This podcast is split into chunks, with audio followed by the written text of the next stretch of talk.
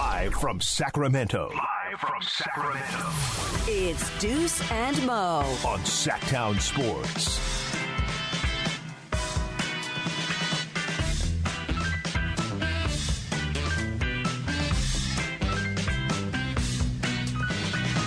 We are live. Welcome in and happy Clinchmas. Merry Clinchmas. Whoa, whoa, whoa! We're gonna do. Oh, oh, oh, We we oh. had Clinchmas already. yeah, No, no, no. It's- This is Clinchmas. No, no, no. Cinco de. Since it's the fifth day that the Kings have been There we able go. to clinch, I believe that it is Cinco de Clincho. Cinco de Clincho. Yeah, but I already had like songs ready for Clinchmas. Oh, okay. Per- well, Chris might have one too, but I'm dreaming of a king's Clinchmas. Clinchmas, Just like like the one. You ruin it Oh. every time. Like if you're gonna, you have to. You can't hesitate, and then you like are way too loud into it, and then you mess up my lyrics. Okay, here, do it no, again. It's over. We. Oh. I'm- Dreaming of a king's clinchmas, just like the ones you used to know. Never I was mind. like, I don't Morgan, know you the suck Wait, this. why do It's a I good suck at Terrible. this? It's You a were good thing we terrible. kept on to Awful. Clinchmas for that amazing song. Thank you. It was Time great. It out. was great. Why am I terrible when I was just copying No, what he was saying? Yeah, you know, you just you're not confident. You do the hesitation. You're not good at it. It's fine. It's some hezzy. some people have strengths. You don't. Your your strength is not in this area. You don't. You don't don't, have no. strength.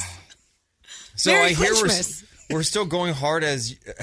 Come on, Th- no one thinks that tonight is a jinx possibility, right? It's the Kings and Blazers. No. Wait, are you It's guys not- serious? I'm Deuce Mason. That's Morgan Reagan. Chris Watkins in with us as we talk about this. Kings and Blazers tonight. It's pretty simple. The Kings win tonight.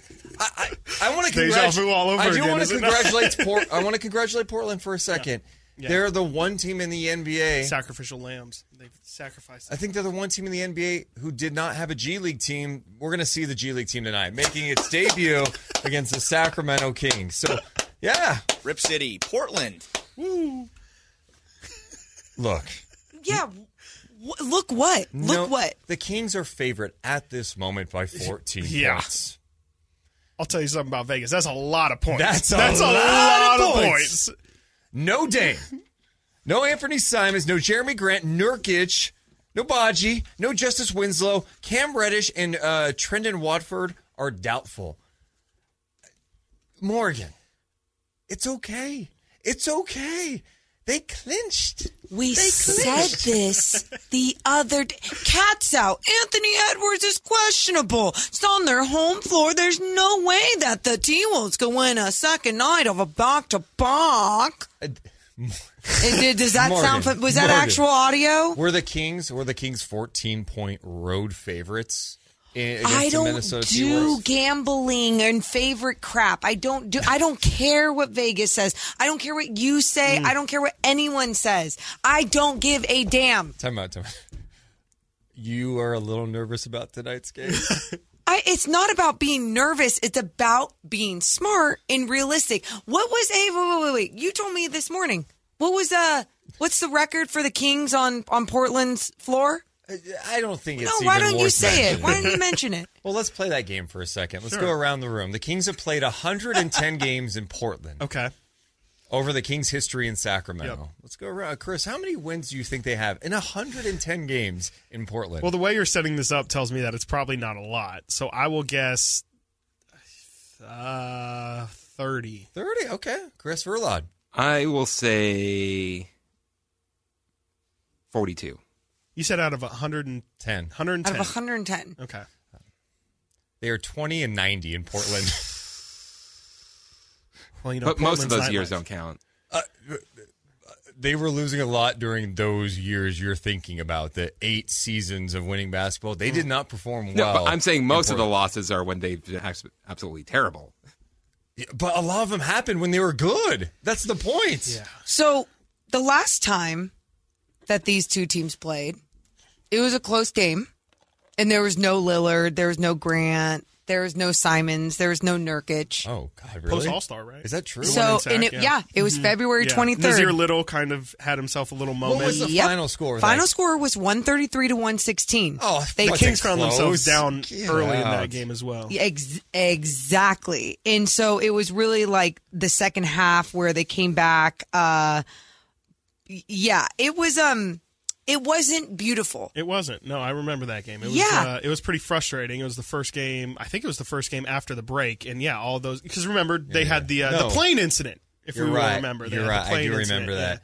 Uh, just for perspective, if that was a clinch miss game, the Kings won. They would have clinched. So they won Right. the game. They- they- okay. yeah. Okay, and they Yes. won by 17 points. By in quite a bit, game. yeah. Okay, on the their point spread home tonight is floor. 14. On their home floor. On their home floor. You, Morgan, sometimes I just, I wonder about you. I do. Why? I do. I wonder I about do. you when you're cocky as hell and it's one, one Monday night and you're So like, they're I- gonna win. I they're got gonna my win. Modelo's to celebrate Cinco de Clincho tonight, and you're trying to bring us down. I got champagne seven days ago to celebrate clinching, and it still hasn't happened. Yeah, Last yeah, yeah. night, what happened? ice. The Pelicans end up. Oh, that That's was garbage. That That's was gar- That was you're, you're talking about other relying on other teams to mm-hmm. clinch. How many games have the Kings had to clinch and they did not clinch? One or Yeah. two? One. Yeah. Okay. One. And you're right. Last game I was feeling pretty good about. Today, today, yeah, I'm cocky. Today I'm walking around knowing that tonight Don't look at we me. will Sorry. be I'm on his celebrating. side. We are celebrating the Kings ending the drought, and that's okay. You don't have to. That's fine. You could be cautious. You're with you that? could be scared. I, Yeah, look at the I team, kind of am. and if you don't start expecting this, if okay, here put it this way: if you, Morgan Reagan, do not expect the Kings to win tonight, then you must think the Kings are getting swept out of the playoffs. They have no shot. Because if you don't expect them to win tonight, you have zero confidence in anything that they've done this year. So, I expect them to win tonight. Thank you. But I expected them. No, I didn't expect them. I wanted them to win Monday night. Tonight, if they don't win and all of their guys are healthy, I'm not coming in tomorrow. what well we're already not coming in tomorrow yeah but um but if they don't win tonight all their guys are healthy portland obviously shorthanded then there's something wrong with them dealing with pressure and if you know what i mean Yeah, i don't even think at sure. that point it's like a- There's a a- lot of issues. If they lose tonight, there's a lot of issues that we're going to have to discuss tomorrow. I'm right sorry. it's it's true and it doesn't matter i think some people are like oh it's the end of the season this is hitting it doesn't it doesn't matter because postseason is a whole different beast and we keep experiencing it with these better teams so if you can't take care of business against a broken team against a g league team Yeah. then you're done So there's a couple of ways the Kings can clinch tonight. okay Just winning clinches a top four spot. Incredible. That'd be amazing. Uh, a Clippers loss and a T Wolves loss, the Kings clinch five. So the, the Kings are gonna have, those two teams lose. Kings are they clinch. Okay. A Clippers loss to Memphis or a T Wolves loss to the Suns, and the Kings clinch six. So even if the Kings lost tonight, they could clinch. Right. It feels like that that the Suns will probably win as well. I don't I haven't looked at the spreads on that, but if I had to guess, Memphis and Phoenix are also probably favored in their matchups as well. I obviously you don't want to rely on that. No. You just go win your game tonight. Yep. And that's why I'm walking in like that, Morgan, because we should have these expectations for them. They need That's fine, but no. But here's my here's my only thing. We should when they do it. They haven't done these things yet. We even Mike Brown talked about it before the Minnesota game in his pregame presser about how each experience they keep learning from. And I think the experience of that pressure that was on them on mm-hmm. Monday night, they didn't deal with it mm-hmm. well. They but I mean there was other things Minnesota was doing great. There's other technical things happening on the floor, sure. But you look at this experience now of it being a night. Do you want to have it under control? You guys control your future. You get the win. You clinch. You don't have to depend on another team. This is all you tonight. It- what are they going to do with that pressure against a team that is this broken? Yeah, I feel like tonight isn't even necessarily about making up for the Timberwolves loss. This, to me, is more making up for that Utah loss the other day, where that's the lesson that I want them to learn from. I don't really, you know, take Yeah. take the pressure of the playoff situation, the pl- the clinching, all that off the board. This is about like what a week ago, two weeks ago. You guys lost to a team that didn't have Lauri Markkanen, it didn't have Jordan Clarkson. You guys had no reason to to let that team dictate the way they did and, and beat you on their home floor. Tonight should be okay. Remember when that happened? Let's let's right that wrong. And so until these moments happen, Deuce, that's when I expect. That's when I can start being like, yeah, that's the team that they are. Right now, they're a really good team, but they still haven't proven those experiences, those moments to I me. was thinking about this. Like, what would you rather hear if you're in that locker room? If you had to choose between me going in there to Kings locker room and try to amp them up or Morgan, I actually think Morgan would amp them up more. Be like, I don't think you guys can do it. Yeah. I don't expect you Yeah, guys to do reverse psychology for You're- sure. You guys are 20 and 90 in Portland. Right. You've lost to teams like this before. I, mm. I, I, I don't know. We'll see. And they're gonna be like, who the hell are you? As opposed to me, who's like Yeah. Yeah. putting them over like Yes. they're the NBA champions. uh, in the YouTube chat, appreciate you guys hanging out with us. YouTube.com slash Sactown Sports 1140. Benjamin says, I am Team Morgan on this one. hey, thanks, Benjamin.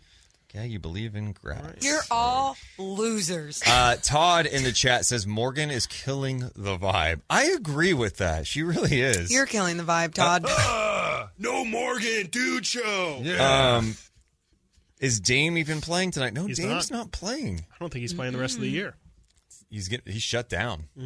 So, yeah, I Also, I don't think Portland wants to win this game organizationally. Like, I mean, besides the fact that everyone's sitting down, like these guys are currently at the number five spot right now in the lottery odds. Like, they're they have their goals this season is to uh, is to get as good of odds as possible. Do you think the the Blazers would have a better chance tonight if they played some like former Blazers? Like, Like brought LaMarcus Aldridge comes out, Bill Walton, Ra- come on, maybe not Bill Walton, but like Rasheed Wallace Yeah. and let LaMarcus- Brandon Roy on a one day contract. Come on, man, the guy can barely walk. What do you mean? I'm thinking like Rasheed, Damon Stoudemire. If Damon Stoudemire played, could Yeah. he? Kid Sabonis' dad. Oh Suit my up. God. We get an Arvydas Domantas showdown. I love it. All right, we got to take a break on the radio side. We're back in 60 seconds. It's Deuce and Mo on Sactown Sports 1140.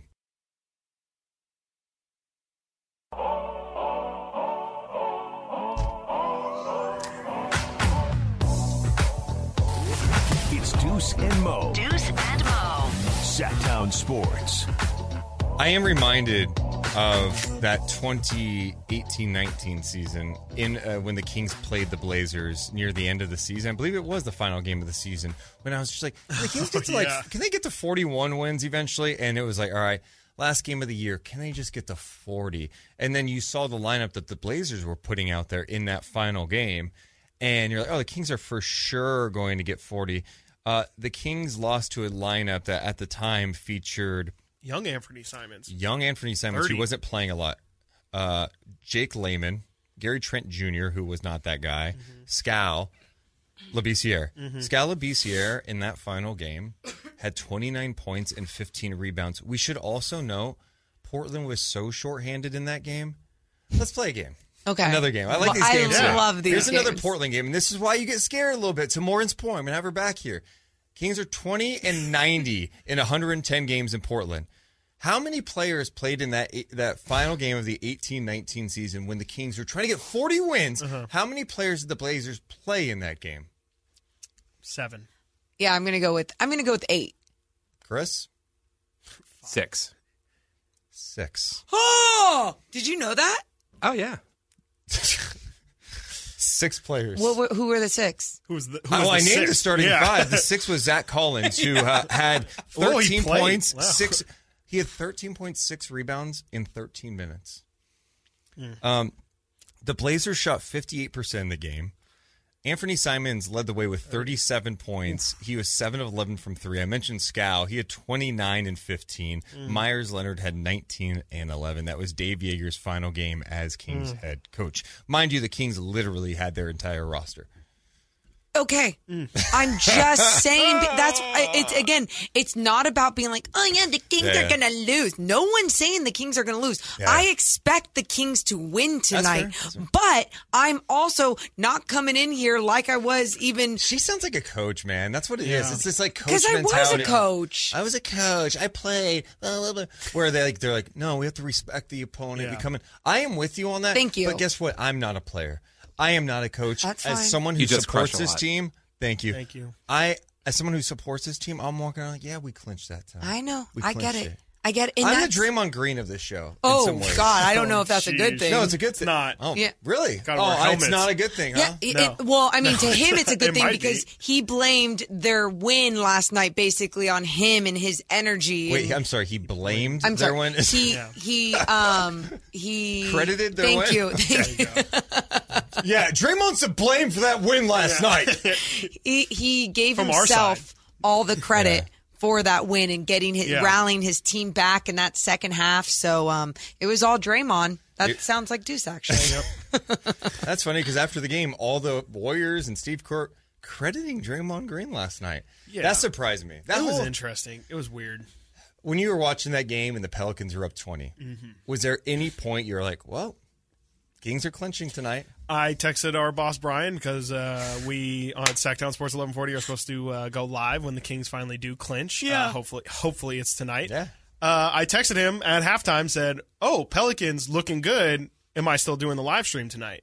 Uh, and he said, "Yes, I am." And uh, at that point, I was ready. I had my laptop. I got the setup. All every. I'm sure you guys were doing the same. But Yeah. it's uh, yeah. I'm I'm kind of I'm sick of of being mentally prepared and then being like, well, I just wasted the last three four hours of my time being off, not relaxing. yes, So I Great. my approach to yeah, I watched the entire T Wolves Warriors game, Same, like yeah. all pumped up. Yep. Last night, I went into the mindset that the Pelicans were going to lose, Yeah. and I missed the first quarter, and I was, they're winning. Mm-hmm. That's cute. Kept doing what I was doing. I turned the game on, second quarter, saw all the chaos. I'm like, Draymond kick him in the head, oh, everything. dude, Yeah. how how much of a mess. Yep. But I was watching it going, okay, they're just hanging around. Third Mm-hmm. quarter comes. I'm like, no, I just expected it. It. was a different way to watch it because I was so invested in the T Wolves Warriors. This game, I wasn't as invested in, like, they're going to do it. They're going to do Yeah. it. It wasn't as, like, painful, I guess. Yeah. I started like you know brushing my hair Mm-hmm. differently in that in that first half, being like, okay, like might have to do something, you know, whatever. And then as soon as that third quarter started, though, Donte DiVincenzo coming out big with like two different plays, you could feel that team. And then I think Yeah. Clay came down and hit a three, and it was just like, oh.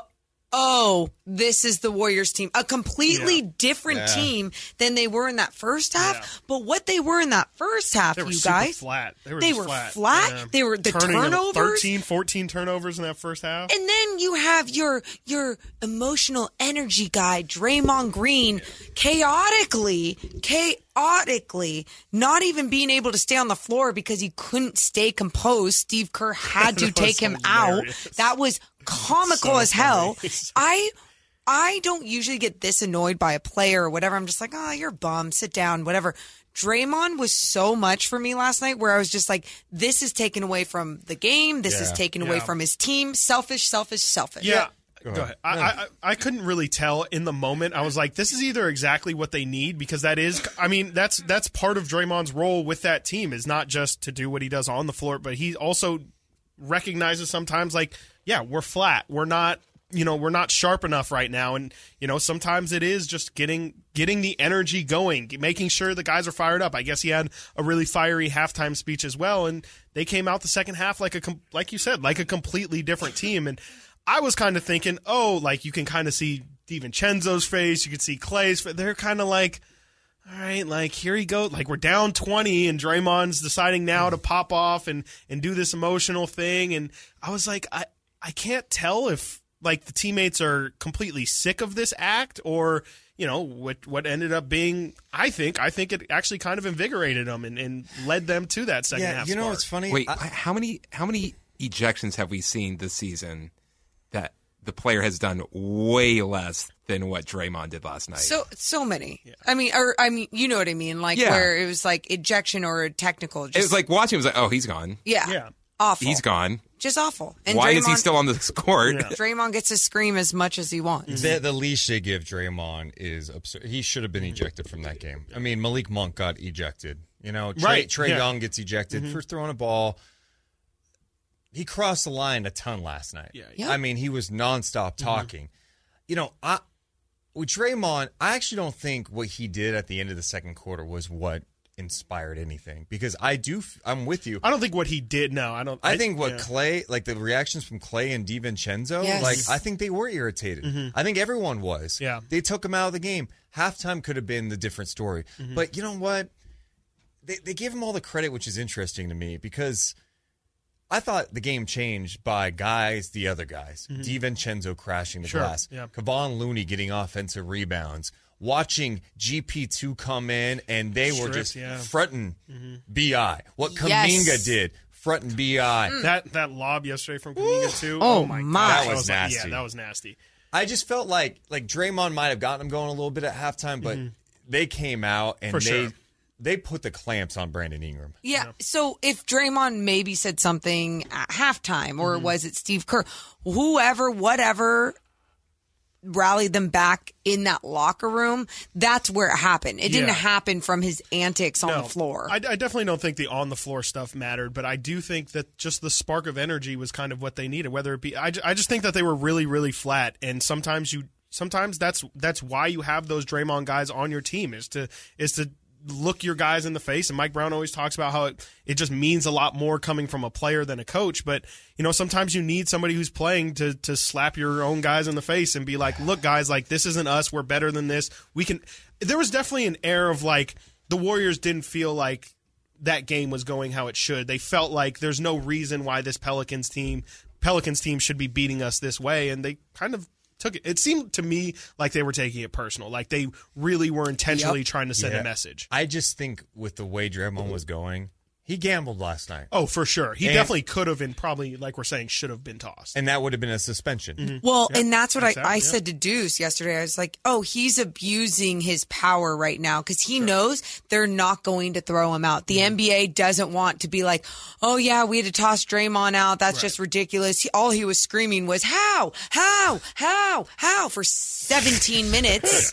I mean, my God, you got, you got to you've got to make sure you have control of this game. And I felt like they lost control of the game by keeping Draymond there. But I'm glad that Draymond did get to stay in some ways just to stay composed, play basketball again. Well, if you guys have any uh, Clinchmas wishes you want to give us, you can drop them in the chat, youtube.com slash Sactown Sports 1140. Maybe you want to call and offer some Clinchmas offerings. I don't know. Presents. Or maybe you have plans of going out and having a fantastic Yes! festive clincho. Sorry, Cinco de Clincho. No, see, you messed up. It's Clinchmas. Cinco de Clincho. Cinco de Clincho. Merry Clinchmas. We're back in just a few minutes. Do some on Sactown Sports 1140.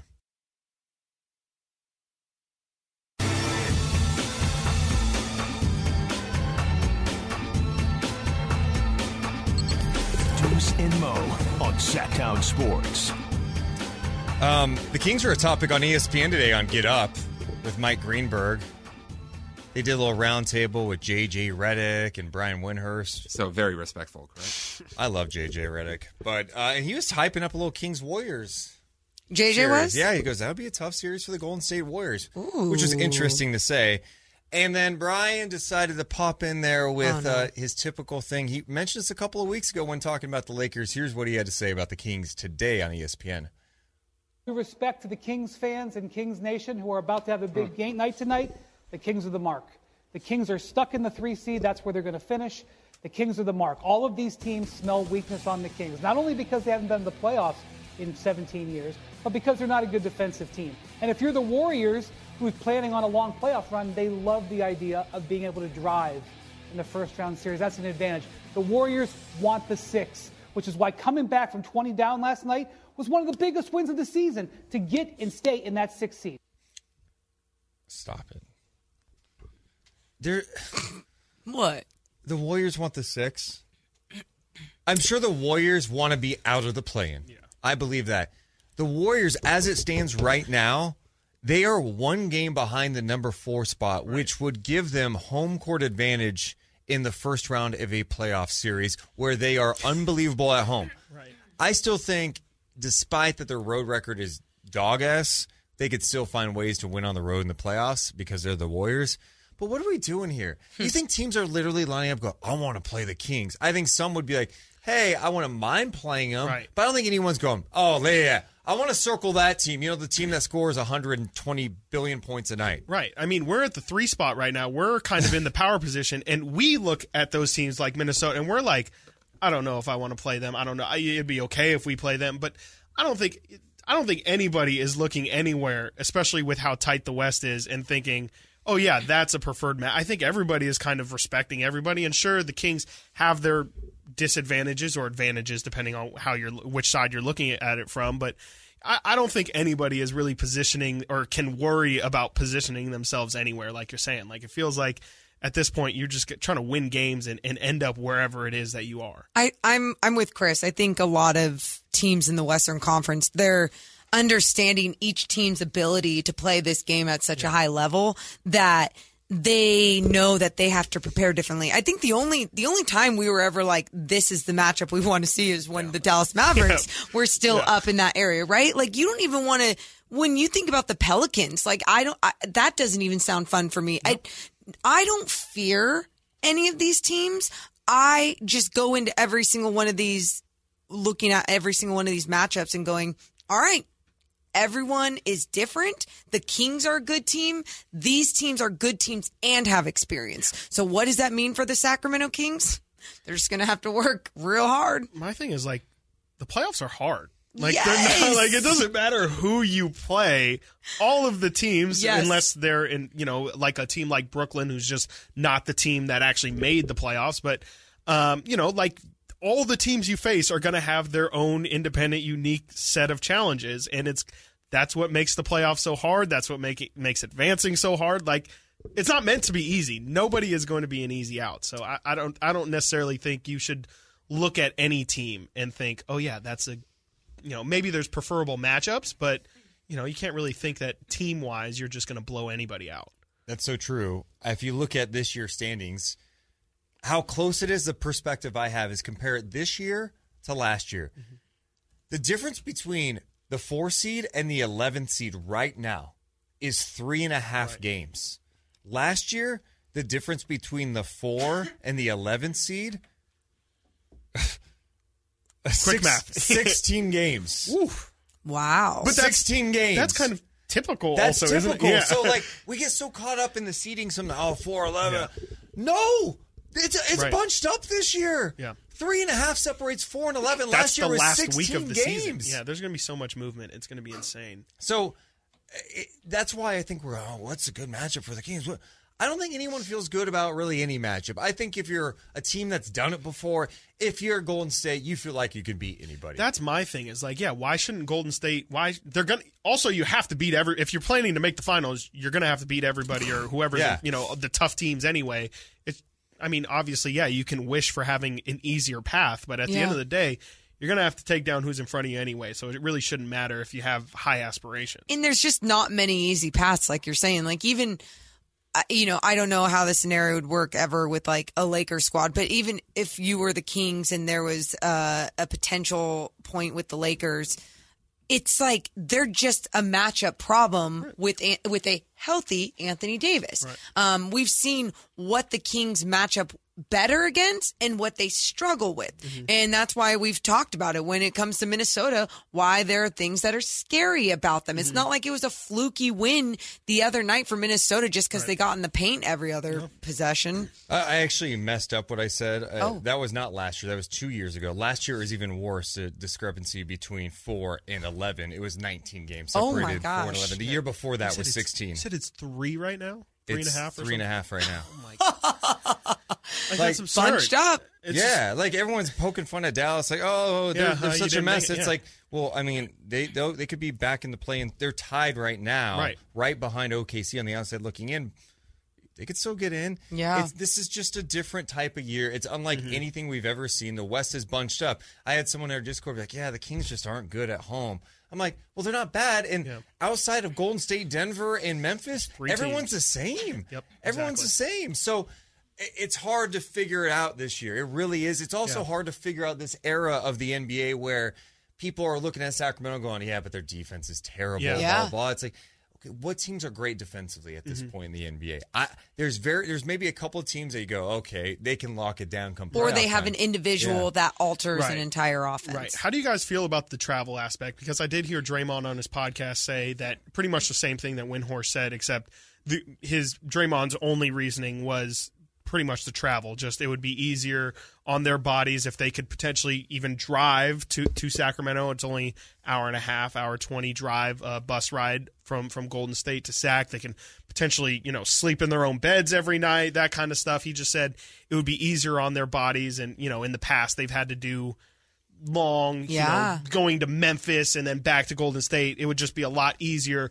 for a veteran, older team like the Warriors to to make that short trip. Do you think that that really is going to play that big of a factor? I think for a team like Golden State that's got all the mileage, Mm-hmm. anytime you can get a slight advantage rest wise in a series is huge for them. Yeah. Yeah, I think the you, you're not going to feel the wear and tear on your body traveling between Sacramento and San Francisco. It's just not going to happen. No, It's not you're going to feel like you're home in Yeah. so many different ways. Right. And that alone that's a huge advantage. It is. It is. And especially because they have the experience plus that advantage um, with all the wear and tear that they have. It makes sense. But really, to, really quick, too, you guys, I, I wanted to go back to just like the West being bunched up. I mean, what are the odds that it's this season that the Kings are the Yeah. best that they've been in so long, and the West is the best it's been Right. in quite some. I mean, Yeah, you can, depth-wise, yeah, you can say that. I mean, with teams bunched up that close together, just because I think there's the best team in the Eastern Conference, it doesn't mean that the West doesn't have multiple really good teams. Right. I mean, yeah, the team with Luka Doncic and Kyrie Irving are on the outside looking in right now. That's that's how that's how much. De- I mean, and OKC is a team that just doesn't have their number two pick in the draft last year, and they're sitting at number ten right now. It's just the West is so deep, and yeah, like of course, this is the season that the Kings Yeah. get a high seed in the playoffs. And honestly, the East is pretty deep too. I know. is a league, it's scary. man. Yeah, I This mean, I watched that tough. Toronto game, Toronto Miami yesterday. Like Toronto's getting hot at the at the right time. It's uh, yeah. I mean, turns out the NBA is is as deep as ever, and there's just so much talent that it's like that everybody has somebody. you Yeah, know? and that's and that's what makes it even cooler for the Sacramento Kings this Right. season. I feel like is because it's there's nothing fluky about it. It's like they're ha- they're going up against the best of the best this season in Mm-hmm. particular with all these teams in the West, and they're showing up. Zay in the chest is the West isn't as good as previous seasons. Yeah, I don't know. Like, not the top. I don't think because we're sitting here going, "Oh, who's a front runner?" Sure. but I would say the depth. Just Yeah. because there's not a front runner doesn't mean that it's wor- it just means No, that usually anything, there's it's more competitive. that's what that's better. how I see Yeah. it. every yeah. night, yeah. yeah. All right, we got more on this coming up. It's Deuce and Mo alongside Chris Watkins on Sactown Sports 1140, sactownsports.com.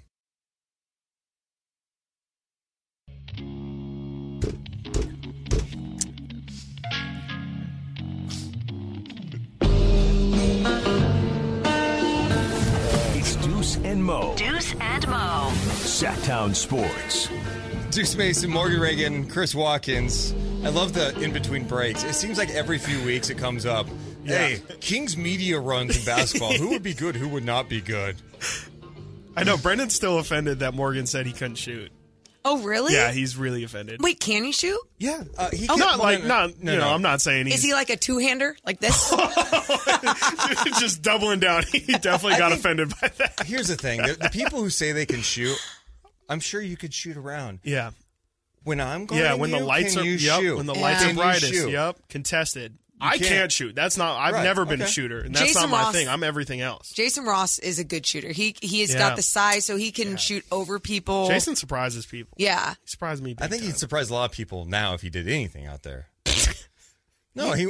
What do you like? You talk like you are the most athletic, coordinated, strong human out there. You suck. Yeah. You are like a Dillon Brooks where you're just good at like hustle plays and getting into people. I Like, am Alex outta. Lynn of Reckley. Just Morgan, I'm just gonna say this right now. You just better hope you're on my team when we do this.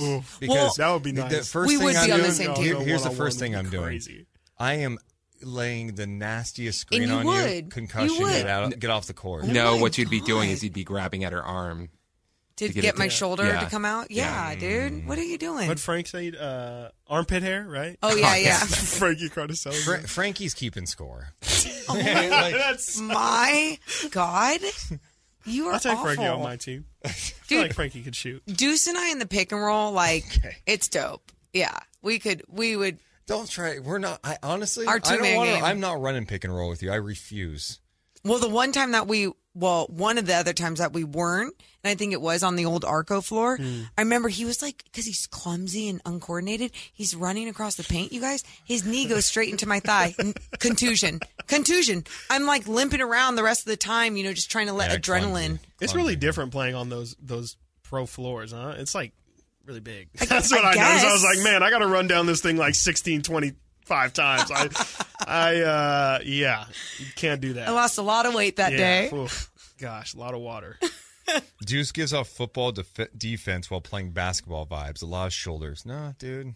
I'm just into you. I'm just annoying because no one plays defense in these things. And I'm gonna. I definitely feel like you would be in people's faces He is. for sure. And it's Yeah. not Face I wanna go guard, right now. yeah. It's not Let's do super it. annoying. Well, he's mostly on my team, but it's Yeah. not super annoying. It's more like, oh, he knows his role out there. Deuce, are you also playing against the other team's best player? Or are you just locking up? Like you'll give that intensity on Matt George, and you'll care. give that It intensity on Kenny. It doesn't matter. He could be up against the, the best See, player. don't- that's where it's like you have to do it against best. To me, I'm I like, say why are you really trying to lock down Yeah. me right now? yeah, You but know, I'm Kenny like- would give me buckets. Let's not. Yeah. Kenny's a different level. Of yeah, player, you but know. you would you would annoy him. for sure. Yeah. Yeah, you got to talk. You know, I mean, get in their you head. can say that about everybody. Yeah. uh, Xavier in the chat says, "Hey, what are the clinching scenarios tonight? Ooh. Uh. Kings win, and they secure a spot in the playoffs and the fourth spot. Uh, a Clippers loss and a T Wolves loss, and the Kings clinch fifth. A Clippers loss to Memphis, or a T Wolves loss to the Suns, and the Kings clinch sixth. So we're just banking on the Kings winning. Yes, Chris, Mm-hmm. I was just counting off all the Oh, scenarios. raising your hair and counting. the only all. one you need to know: the Kings Kings win. That's all that matters because that's what's going to happen. Oh. And Yep. what an achievement that is, though, to have a first round series home court advantage. Crazy, You guys, this is crazy. And I so many people have tweeted at me about this. They go, "Ugh, "But don't you want the Kings to to to earn it themselves?" It's like, no, no. matter. Tonight isn't the way that they earn it. They've earned it All season, throughout the season. Yeah. I mean, that's what people aren't understanding. It's like, yes, we wanted it on Monday night. Yes, we wanted it here. But guess what? It's happening no mm-hmm. matter what, whether it's one of the other scenarios, whether it's the Kings winning. And the Kings have earned this spot in so many ways, shape, and form. And it's insane that they are here right now. And they've got. They've got to feel good. I don't think they'll celebrate, but they've got to feel good tonight. Oh, for And sure. you're going to get this work in the postseason. Yeah, I, there are people talking about, oh, they're going to have champagne. I'm like, what? No, you- no, no, not That's so tonight. Not stupid. tonight. And if they did, I'd be really surprised by that. Yeah. Um, when did you guys realize that this, or when did you start believing like, oh, this team's legit? Was there a moment in the season where you went, okay, I, I, I think this team is going to be a threat for the top six? I think when I think about this season moving forward, I'll probably always think of that Clipper double overtime game. Just the way they won it and the fact that they did win it uh, in the end. Like the fact that they came back so many times throughout that game, they felt down and, and every time responded. Um, and then eventually pulled out the win. I think that was definitely the moment where I was like, okay, like this is the, Special. like, and Kawhi was going insane that night. Like they they they took. I remember saying it at the time, but they took a uh, a punch from a heavyweight boxer and they came out on the other side and, and on victorious on the other side. Um, and that was definitely the moment for me. That was huge for me. Like that was like one that of was a- those moments. That was like sealing it. for yeah for sure. okay sealing. and, and for me it was like oh this is this is what they are. Mm-hmm. and i felt that but then it was w- weirdly enough when they hit the road and they it was like the bulls and then they took on the nets. And i remember saying to you it was that game for me that really was like oh this team is the real deal. Why was it that game for me? I just I remember thinking like, oh, they could lose this game. This is the best team that they're to playing on this road Yeah, trip. De'Aaron Back, didn't play, right? yeah, uh, I forget. I forget who Yeah. did or did Yeah, not. somebody didn't play. Yeah, but either way, though, Yeah. it was just like I didn't have super high expectations. They proved me wrong once again, and it was like that moment. I was like, I believe in this team. Yeah, I, I think it's the Clippers game for me because you're wondering, all right, how are the game, Kings going to perform now that it's real? Mm-hmm. Clippers are coming out. They're playing their guys. They're throwing punches. Kawhi Leonard had like 21 points in that third quarter. Road game also. road game. That was big time stuff. That was like, oh, this is not just a like cute little story. The Kings are maybe going to be in the mix. It's like, oh no, like they're going to be in the top six now. Where are they going to land? And remember, it wasn't that long ago. It's March 29th. A little over a month ago, we were like, are they going to stay in the top 6 post trade deadline? Pretty wild. I, crazy. I didn't. I I was worried about a lot of things for the Kings, but really? yeah. I mean, I started the season just going like, are they even? They're gonna they're gonna be in that play-in conversation, like the fact that they've exceeded every single one of my expectations this season and with a good Western Conference mm-hmm. is just beyond me. And a lot of things had to go their way too, like guys injuries and stuff mm-hmm. too. But they Their health, their own health. but yeah. they capitalize on things going wrong for other people. Yeah, definitely. I mean, that's that's a huge part of it. Yeah, you can say that injuries are the reason why the Kings are in the position they're in, but also they managed to stay healthy. And Mike Brown, to his credit, I mean, I think Mike Brown will, will credit the amount of practice time and, and keeping their guys ready. And you know, they're obviously their training department as well is is a big reason why you know they they played the games. De'Aaron Fox and Domantas Sabonis have not taken a lot of days off for rest, and uh, you know that's that's not something that a lot of teams can say about their stars, and it's a big reason why the Kings are where they are right now. Feels so good to be thinking about this tonight. It does. It does. Enjoy it. Happy Yeah. Cinco de Clincho, you know? It's a lot better than worrying about where the Kings are going to end up in the lottery. They're gonna what lose that tonight. might mean. I, uh, if yeah. They- I mean, they're going to be outside the top seven, man. Yeah, exactly. All the- Rooting for losses as I well, hate where it's like, yeah, oh, it's not good for. Actually, if we lose tonight, we go from seven to ten, and that. Well, and how Yeah, much it's like- time was wasted, by the way, not just from fans, Mm-hmm. but from media in this town talking about the Kings should lose this game because and it's like, oh, hey, they jumped to the top 4 Let's talk about it. Mm-hmm. Yeah. let's talk about that. Huh? Let's talk about it. They won that game in Indiana last year. Oh, it was going to ruin everything. Get out. Oh.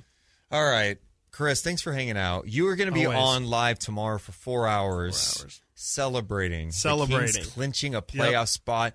This could have been a 17 year drought. You get to Could have been. celebrate I it from 10 to 2 p.m. tomorrow with Kyle Draper. Yep. Dude, That's have fun, fun. man. Super Have excited. fun. Yeah, last time Draper filled in last week, it was a great time. We talked to Kendrick Perkins. I think we have Wow. some guests. So is lined it more tomorrow. fun than hanging with me that one time? or- Ooh, great Um, question. Probably, yeah. really? I think so. I really? think so. You said you were so excited. No Morgan, dude show. Yeah. Yeah. Yeah, you That was said cool. you said you were so excited to do a show with me. It was Yeah. better to work with Draper. I think so. Yeah. yeah. It felt. It felt like it was. Yeah. Well, you're gonna Definitely. have you're probably gonna have one more time with Deuce coming up um that next week. Yes, next week on that Thursday. Morgan's just taking all these days Yeah. off. I Oh, know. Must be nice. I must be nice. Some All right. days off. Some days off. Trust me, I'll figure it out. Jeez, you guys are lazy. Yeah. All right. Coming up next, we'll talk some more hoops. It's Deuce and Mo on Sactown Sports, 1140 SactownSports.com.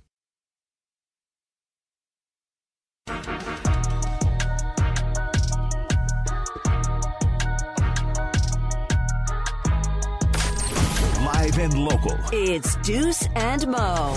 Watch the show now on youtube.com slash Sactown Sports 1140. Or listen for free on the Sactown Sports app. Well, the Kings are 14 point favorites tonight in Portland. Next two games in Portland. If the Kings go 5 and 2 down the stretch, that means a 50 win season. But most importantly, tonight, if they win, it's official. They clinch a top four spot in the playoffs, meaning home court advantage throughout. What's up? It's Deuce Mason, Morgan Reagan. We got Anthony Slater coming up at 1 o'clock talk some hoops.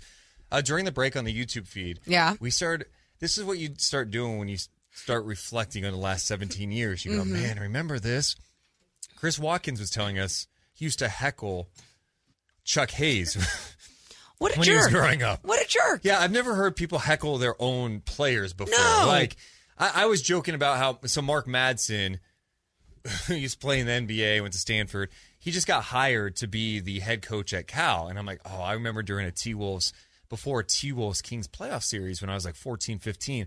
I was talking so much crap to Mark Madsen, just making fun of his awkwardness.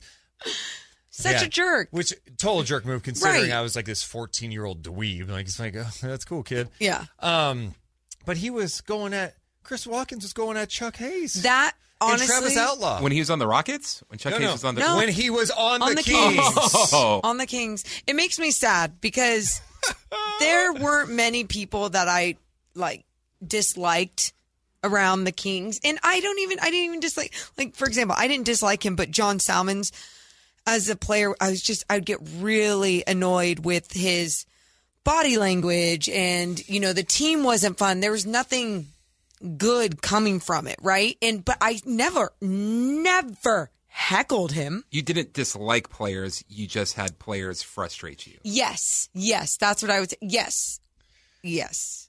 There's yeah. I'm trying to think back, and I I I know there are longtime Kings fans out there.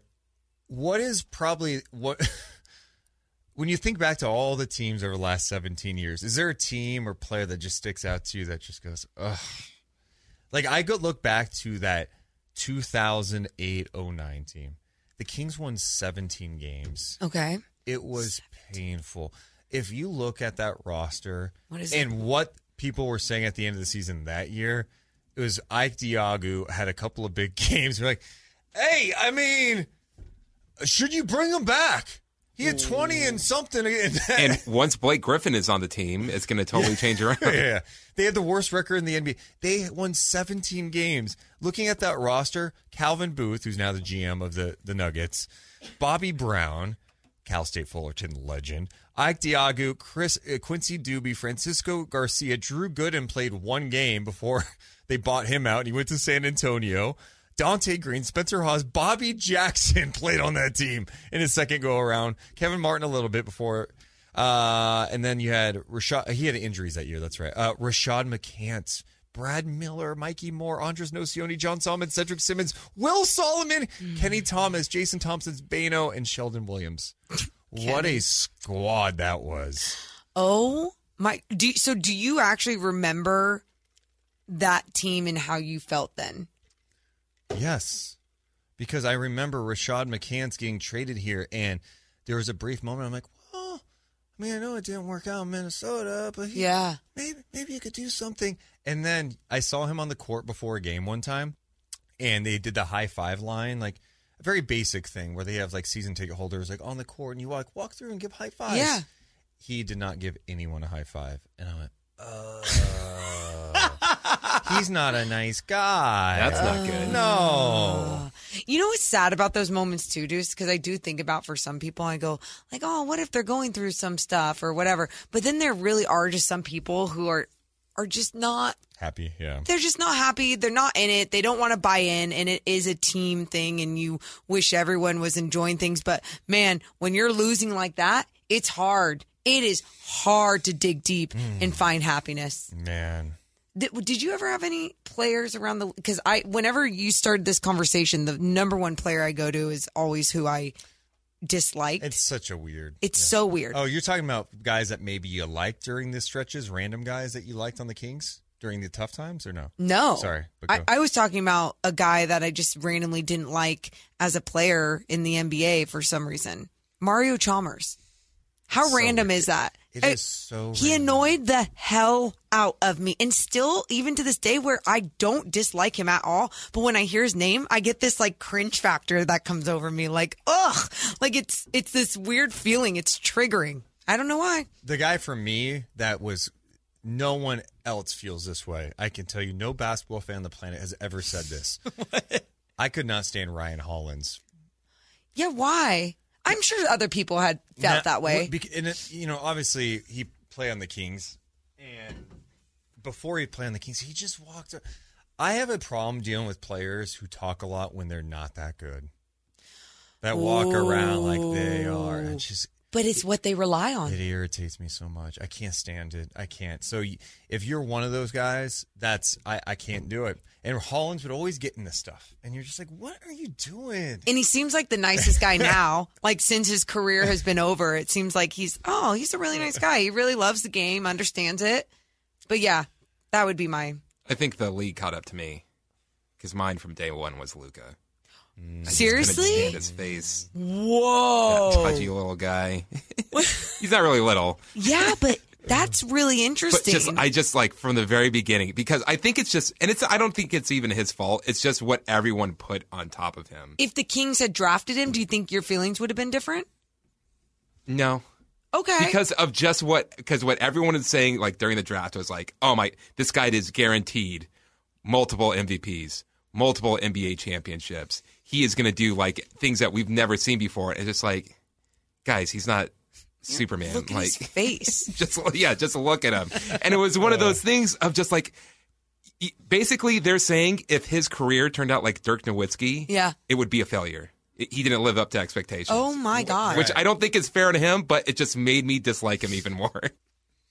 Yeah, I think he brings so much more on himself now too because of his nonstop talking to the officials. well, everyone's noticing it, you know, and I think that And he Oh. went full Shawn Michaels and losing his smile. Yeah, dude. I mean, even that, like, hearing him talk about it, it not having fun the other day made me sad. But I also thought about how your style of play isn't fun for a team. Like, that is so. I hated playing with players that were always the best, but they didn't know how to tap into their talent um, to to utilize it to its highest levels, right? And I think Luka isn't having fun because he hasn't tapped into that. On the chat, someone's like, "Nah, Luka with Sabonis would be nice." No, Sabonis would get frustrated because Luka doesn't play hard all the time and doesn't like to pass all the time. He That's- wants he wants the ball moving. He wants guys moving. They would get frustrated with each other unless Luka bought in. Is someone actually here on this? On the chat? I didn't want to go to it. so- Oh yeah. Oh, okay. It is Doug. I thought I typed it in. This is Doug. Hi, Doug. Well, nice segue. Thank you. What is up? well, I'm listening uh, very intently here, so I was like, "Oh my God, horrible this, horrible that." Hey, Doug, how are you? yeah, yeah, yeah. What's No up, problem. Doug? But hey, I I've got uh, I got a little bit to add here. Um, uh, I've been a fan, so you were going back uh, 1989, so I've seen the good, the bad, and the ugly. And uh, one of the moments that was bad was when uh, Olden Polynice was here, and then he left. The, uh, he came in, uh, went to Seattle, and he comes in and he flips off the fans Yeah. uh, in the tunnel, and everybody's OP sucks for for a while. So that was that was something. But uh, for this year, because of all the uh, excitement and what we're doing this year, um, the game, the Brooklyn game, when we finally got on uh, national TV, and then you're watching the TNT guys, and they're going. Uh, Barkley says, "Hey, stop putting the Lakers on. Why don't you put the Kings on? They're a lot more fun." So uh, that that was very exciting. But I have uh, something for the uh, young lady there, uh, Morgan. I said I, I'm surprised they don't have a chant for you where they go Morgan Reagan. Dun, dun, dun, dun, That's a good point. That's yeah. really nice of you. I appreciate that. I don't know Well, I why. have more. Yeah. I Oh, have more. oh, I, I hope it's okay, I good. What, what, what you got, oh, Doug? God, I, I'm not Here we go. You're gonna get ready for this one. Oh, get out God. your uh, your your uh, uh, tissue here. My my tops are Kayte Christensen, Doris Burke, Carol Lawson, and you're moving right up there. Wow. It's really hard for me because I'm an older guy and very sexist, and it was very hard for me to listen to women talk about sports. And, and not to be funny, I'm serious. Yeah. And I go on, and then I watch them on TV, and they go, "All you're trying to do is be cute and you laugh." It's like going out on a date with a guy, and you have to laugh at everything that they say. I think that's horrible. But I love what you do because you have you have great information, and uh, so it's a great compliment that I can give to you for for what you're doing out there and representing. So I, I think that that's Hell wonderful. yeah. That's kind. There you go. How's Thanks. that, huh? Thanks, yeah, Shout Doug. out to sexist dog. I appreciate you, Doug. There you go. But- but I can admit it, so you got to be the better man. Hey, I have no problem with that. Oh, thanks, thanks, Doug. I appreciate. You're so that was the funniest stuff I've ever heard. You know what? Hey, young lady, I got a chant for you, Morgan Ray. You know what I it's it's so funny because I do oh it's so hard. It's so hard in so many ways, right? Because a lot of time Doug seems like he means well, He right? absolutely does mean well. And that's what I I really appreciate about him. You can tell he's really from a different time. yeah, he. I think he's yeah from like the twenties, the Yes. nineteen twenties, a, a long time ago. Maybe, maybe. I love And- Doug, but he's old. and I and I do appreciate when people like can can hold themselves accountable, realize their flaws. They come from a different time, so they're trying to learn and grow. And he called on a rotary phone. Believe it or not, that was the did, other thing. he did. It, but it is funny, you guys, because I still will have older men and young men, and and someone said to me the other day, they were like, they were like, yeah, my my husband doesn't like any women on broadcast, but he likes you. And I'm like, that's not a compliment. you know what I mean? But it's it's it's sweet in ways that people are trying to grow and learn. So, um, But it, it goes to show you, though, like you're talking about representation matters. yeah. It used to be weird to hear a female on a sports broadcast. And there's still a long ways to go in that realm with diversity and people of color on broadcasting for sure.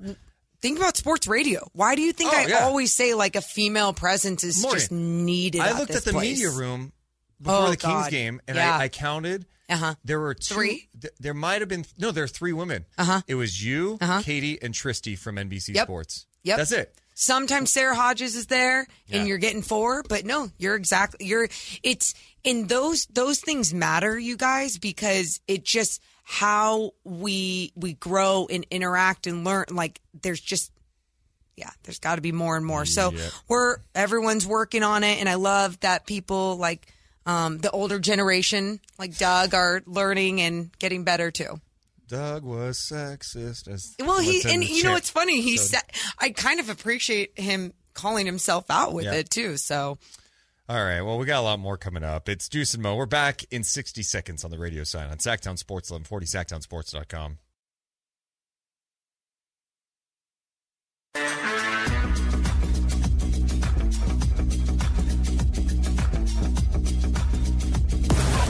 It's Deuce and Mo. Deuce Mo on Sactown Sports. You ready for this day in NBA history, Morgan Reagan? oh, I'm ready. This day, March 29th, 2023, the Kings clinch a playoff spot. You like that? No. Kings and Blazers tonight. It's going to happen. Are you on a reel this day in NBA history? Yes. March 29th, 1998. Okay. For all those people, especially the old heads that Okay. listen, please tell me about late 90s basketball and how we should go back to those days. Get this, Morgan. Yeah? March 29th, 1998, the Pacers scored an NBA record low. Any guesses how many points in a game? 54. Great guess. Chris?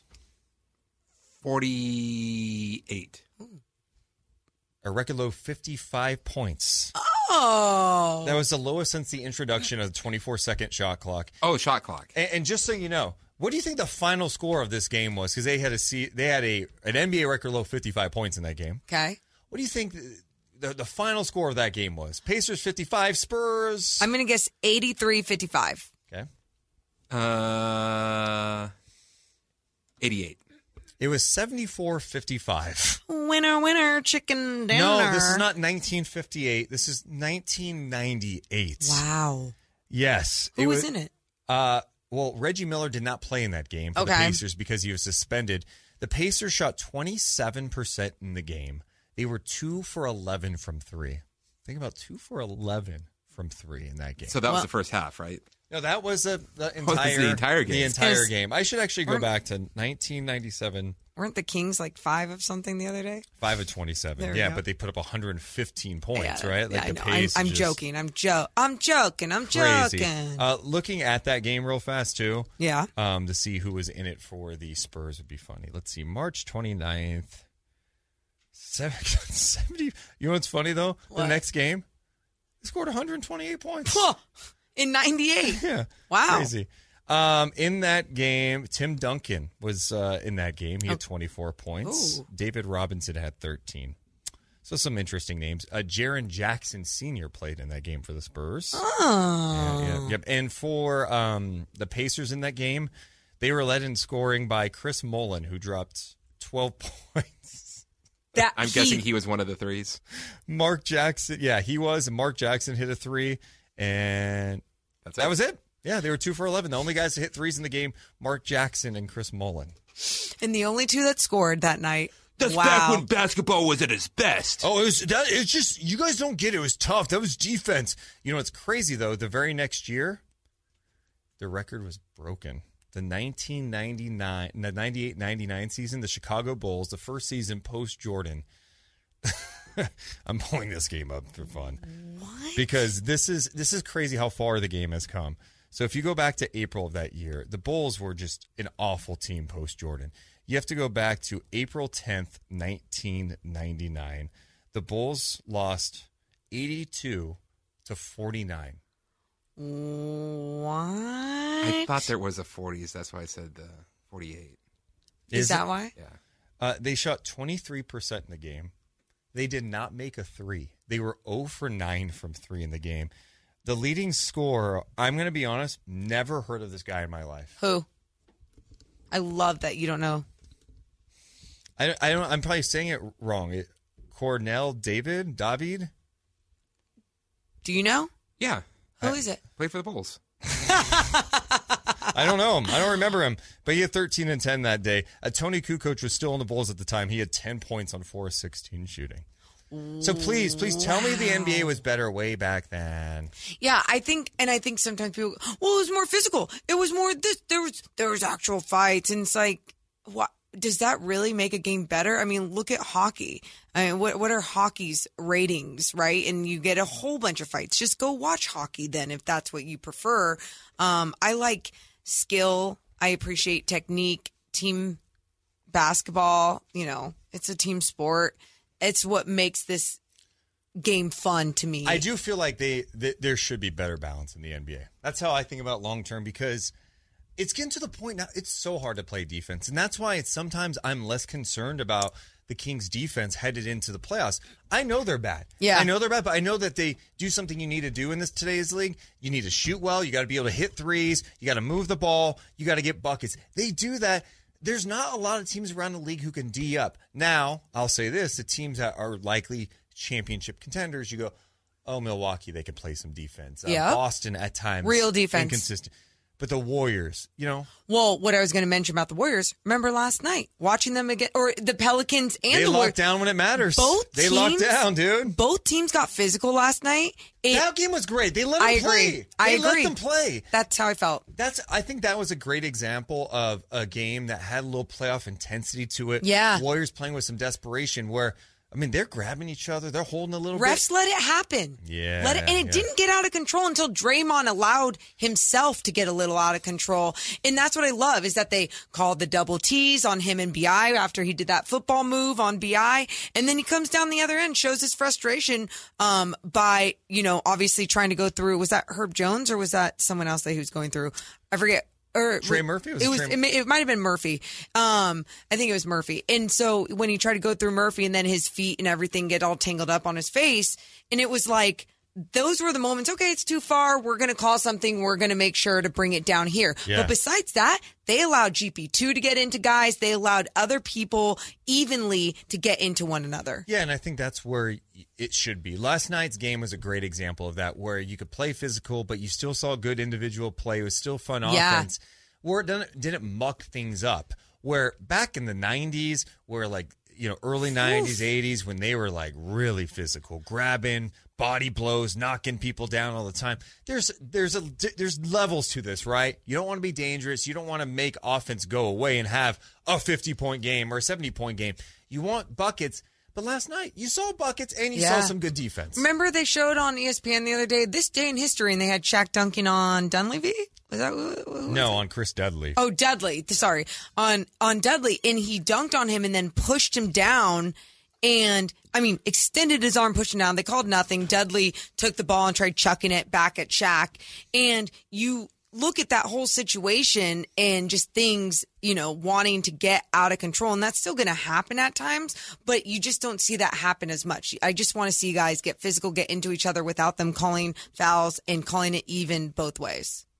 I'm with you on that. All right, we got to take a break. We're coming back and we'll talk some more with you. If you guys want to hit us up today, you can do it on the YouTube chat, youtube.com slash Sactown Sports 1140, or give us a call, 916 339 1140.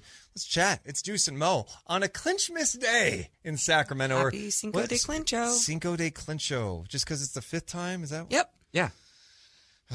It's Deuce and Mo on Sactown Sports 1140.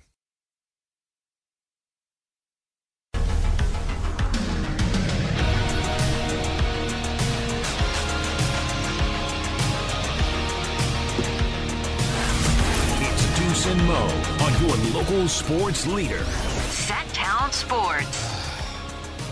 If you guys are watching on YouTube, you'd see the ridiculous, I don't know, outfit Morgan's wearing with her standard cream colored jacket. Someone's saying that if that was purple, you'd look like the beam. Oh, the human beam. The beam's that, like, yeah. Cool? Yes. thick? Yeah. It just, because your jacket's puffy. Your jacket's puffy. Yeah. Well, you couldn't be the, the beam because Because why? because you're so thin, and when you turn to the side, no one would even see it. Ah. Hey, it's Deuce Mason and Morgan Reagan coming up at 1. Anthony Slater from The Athletic will be joining us live, talk some Kings with him. Uh, we will be off tomorrow. No show for us tomorrow. Chris Watkins, Kyle Draper will be live from 10 to 2 p.m. here on Sactown Sports 1140. We'll be getting ready for a Stockton Kings playoff game. We just found out their opponent, so got to do some cramming for that. They take on the Sioux Falls Skyforce. Stockton Kings!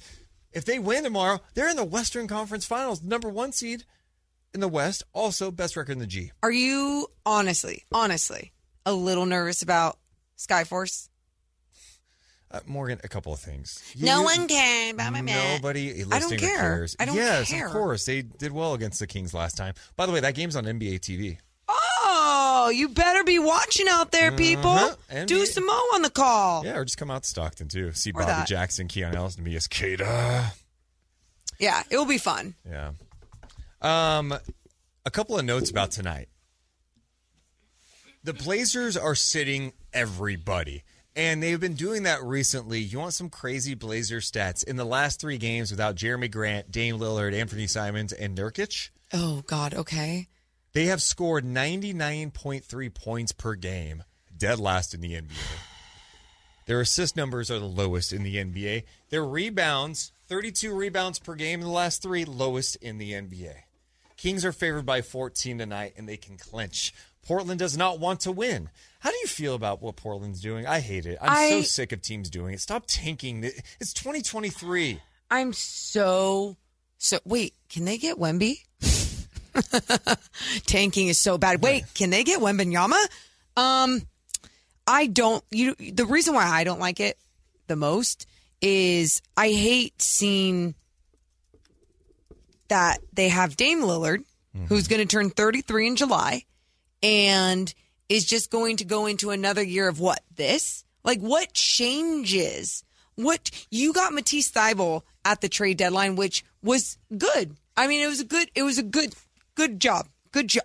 Good job. But it's not enough, No, but also giving up Thybulle. I mean, getting Thybulle and losing Josh Hart. right? but they couldn't get the most out of Josh Hart. Why? I- That's a problem. And is You that I mean? Chauncey's fault? Yeah, I just think where Dame is at, it's it's a bad spot, you know. And I know he wants to be there. He's loyal to Portland, um, and they like him. I- just don't know what you do with that team. Like, what takes them to the next level? And maybe they're just they believe, hey, resigning Jerami Grant, make some other fringe moves on the other end. We get another co-star for Dame too, and we're back in the thick of things in the Western Conference. You know, I think they can make the case, hey, we weren't that far away this year from the play-in, and that's with Dame missing a ton of games. But I just look at where Dame's at right now in his career, and I go, Portland. I, I don't. You may be forced to move him. He's he played fifty eight. Thank you. he played fifty eight games this year. Last year he played twenty nine. Morgan mentioned it. He's going to be thirty three by the time the season starts next year. Mm-hmm. He makes forty five point six million next year. Woof. Forty eight after that. Then it jumps up to fifty eight Oh. million. God. And then he's got a player option for $63.2 million when he is 36 years old. okay.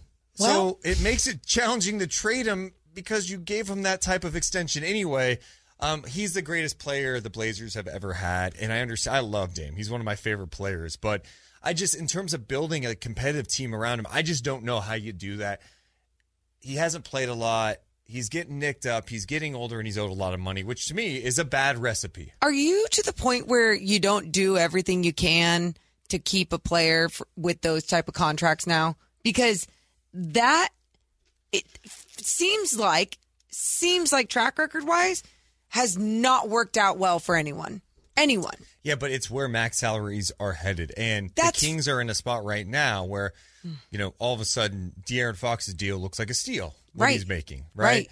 And Sabonis, Who knows what his deal can look like? I forget. I haven't like taken a deep dive into those. But he's younger though. That's Yeah, where yeah. that's my point. Like I'm I'm looking at these contracts like even for Russell Westbrook or was it I mean, didn't Bradley Beal do something or if, uh, who there's there's multiple in this league though that you could you could mention. You can talk about where it's John Wall where it was just like difficult to move these guys in their contracts and where they were in their career, it's like you're on that verge of like, do we do it? Do we not do it? Look at the track record. You put yourself in a very difficult position depending on what year they are in their lives and in their career. I think Portland missed a key opportunity to capitalize on his value, and they pro.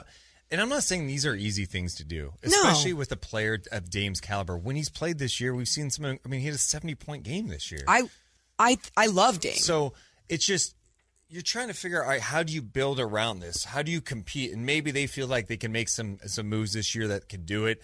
I just think now you're seeing the amount of games he's missed, how long he's been there, and you're going, what can we do? What can we do, or is it worth it to ship make the tough decision of shipping him off and kind of starting this process that can be painful, and that's rebuilding. Yeah, and I mean, I I would be the. Do you think? I don't like saying this, but do you think Chauncey Billups is the answer? I mean, it's I don't. I Okay. don't think he's shown anything that. I mean, what, what's wild when you think about the Blazers tonight? Think about opening night in Sacramento. Oh my When God! Portland won here. And Yep. going, okay. And they played in the preseason, and Portland did not look good. But that Mm-hmm. first game, you're like, okay. The Kings started 0 and 4 this year. Mm-hmm. Portland was 10 and 4. Yeah, They were at that point, first 14 games of the NBA season, they had the best record in the Western Conference. And they've had their injuries. Dame's missed time, Simon's missed time, Jerami Grant's missed time. So they've been banged up too. And I think that's part of it they hold on to. But then I think you really have to be honest with yourself. Like, what was the ceiling of this team this year? Going into it, if healthy, how good they could they have been? Maybe they get to six, maybe now they're in a spot where you have this guy who has meant so much to this organization, who's achieved some amazing things, but you're not in a close position to to really contend. No. And if you are, then you start going to this. All right, we're Portland. We want to contend. We're keeping Dame. We're going to re-sign Jerami Grant. How do we get better? All right, Shaedon Sharpe, you could be a star in the future. We're going to trade you and package you like whoa! and then you add another one to the mix. But what does that make you? And I don't know. Maybe that's just what it is. They're going to do everything they can, can to build around um, uh, Dame. I don't know. It just it seems like a really tough bet to make based on what they've done the last couple of years. Yeah, and I think if you are going to though make that bet around and and try and keep building and doing what you can around Dame, at least you have a superstar player that has the right mentality, that has the attitude that you would want your superstar to have, that is willing to be a team player on and off the floor. You know, like he he has that ability to still lead and he is a good person. So at least you got that part going for you. But man, you got to make it right for him because you don't want him to start getting unhappy. In the chat, Nick says, "Is Dame out tonight?" Yeah, they shut down Dame for the rest of the season. Portland is going to be extremely shorthanded. We'll talk more about that game and coming up at 1 p.m. Our buddy Anthony Slater from the Athletic will join us. We'll get his perspective on the Kings, and he was in San Francisco last night watching the Warriors come back. What would he think about a Warriors Kings series? We'll do that and much more. It's Stu Samo on Sactown Sports 1140.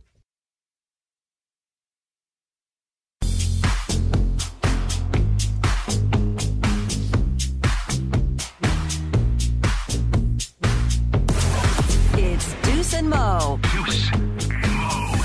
Deuce and Mo on Sacktown Sports. Deuce Mason, Morgan Reagan. Ben Simmons shut down for the season. We mentioned that yesterday.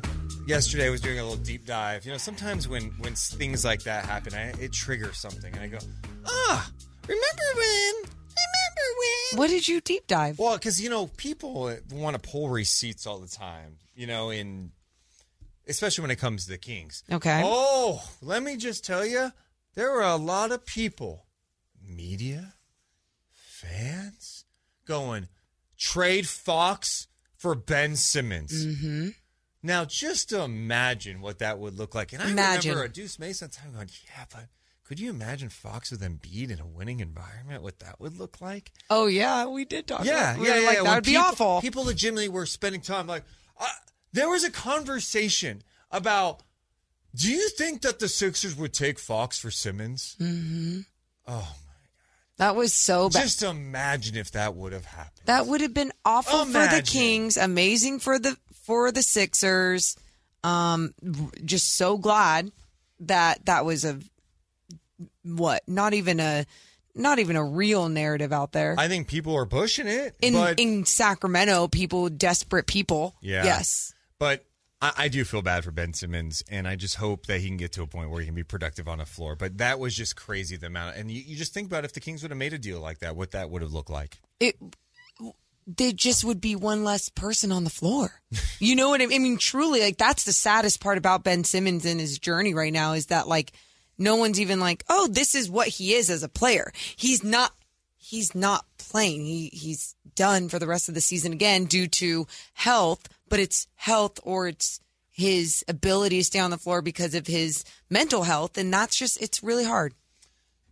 If he got bought out by the Nets, and I don't know if that's ever going to happen, but if he got bought out, I would definitely take a flyer on him for sure.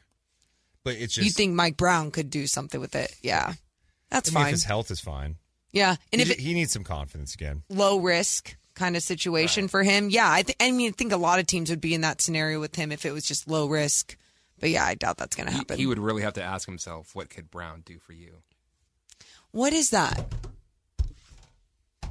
What do you mean? What is that? What what can Brown do for? Is that a commercial? Yeah, are you serious? This It's a came off the top of my head. dude. What is it? UPS. Oh, thank you. Yeah.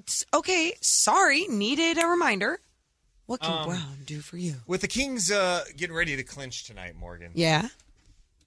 What player in that locker room is going to be most emotional? Mike Brown t- told a story before last game that was really cool. We should actually play that. Well, I can tell it. Unless you have it. I could pull it up. Maybe. Okay. Uh, was- Sean Cunningham tweeted it out. Uh, it was before last game, and Mike Brown was talking about the emotions that are coming with clinching a playoff spot. Right? It's the fans feel it a lot, and Mike was just suggesting that hey, like we should kind of embrace this a little more, understanding we have bigger goals. And I did find it. Hell yeah. Can I play stuff from here, Chris? Cool. Thumbs I up. can. All right. Uh, this is Mike Brown talking Make the sure it's other not night muted on there. and it was it was really cool to hear what he had to say about what this could mean to people, including people who have been with the organization for a long time. particular De, uh, De'Aaron, Richaun, HB, who have been here and, and kind of gone through some of that pain and frustration, a lot of that pain and frustration. What what are you feeling for them to, to get to this point where they can do this for, for themselves, for the team, for the city? Uh, yeah, you, you- you're excited. I mean, I am excited, not just for those guys. Shoot, I'm, I'm excited for ownership. Vivek, Vivek's been a great guy to work with um, in my short time being here. I'm excited for Matina. I'm excited for Jr. On down the line, everybody uh, in the organization. Um, I, I'm probably this. I probably shouldn't tell this story, but uh, I'm gonna tell it anyway. So sorry, Miguel, wherever you are.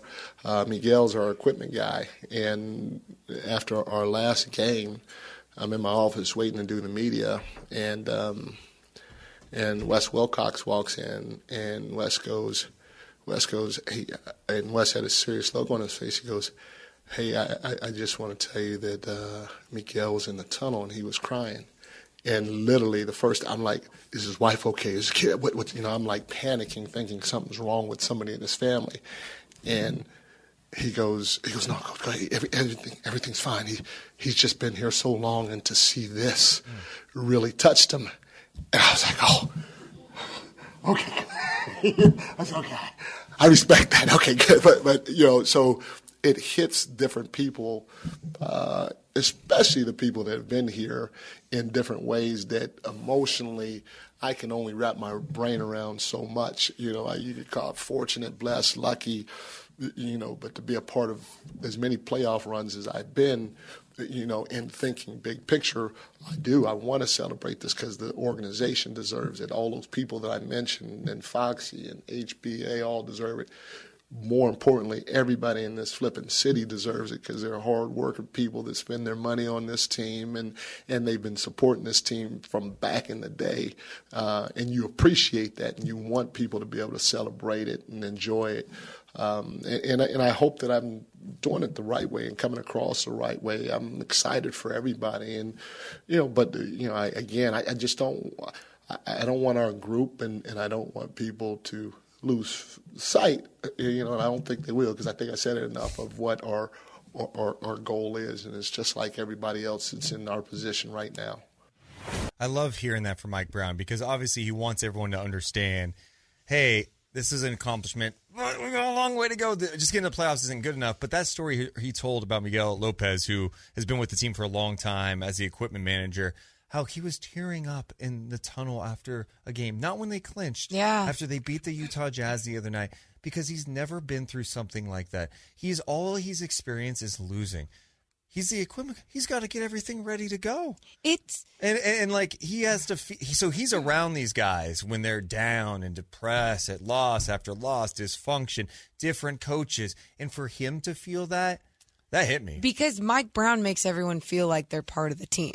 I mean, how mm-hmm. many times, Deuce, have you and I watched post game in the locker room, Deepak Chain getting passed out to whatever player, and we feel like we're a part of that team. The fact that we feel like that and we're very much not a part of this team like that is you can only imagine what the people that are there every single day feel like. And when he told that story, yeah, it I mean, it absolutely makes sense. And it's just wild what a sports team can do for a city. So, when it comes to the guys in the locker room, Fox has been here the longest. Yeah. You know, Harrison Barnes is up there, uh, Richaun Holmes is up there. Who, who do you think maybe within the locker room feels it the most tonight? I would probably say De'Aaron.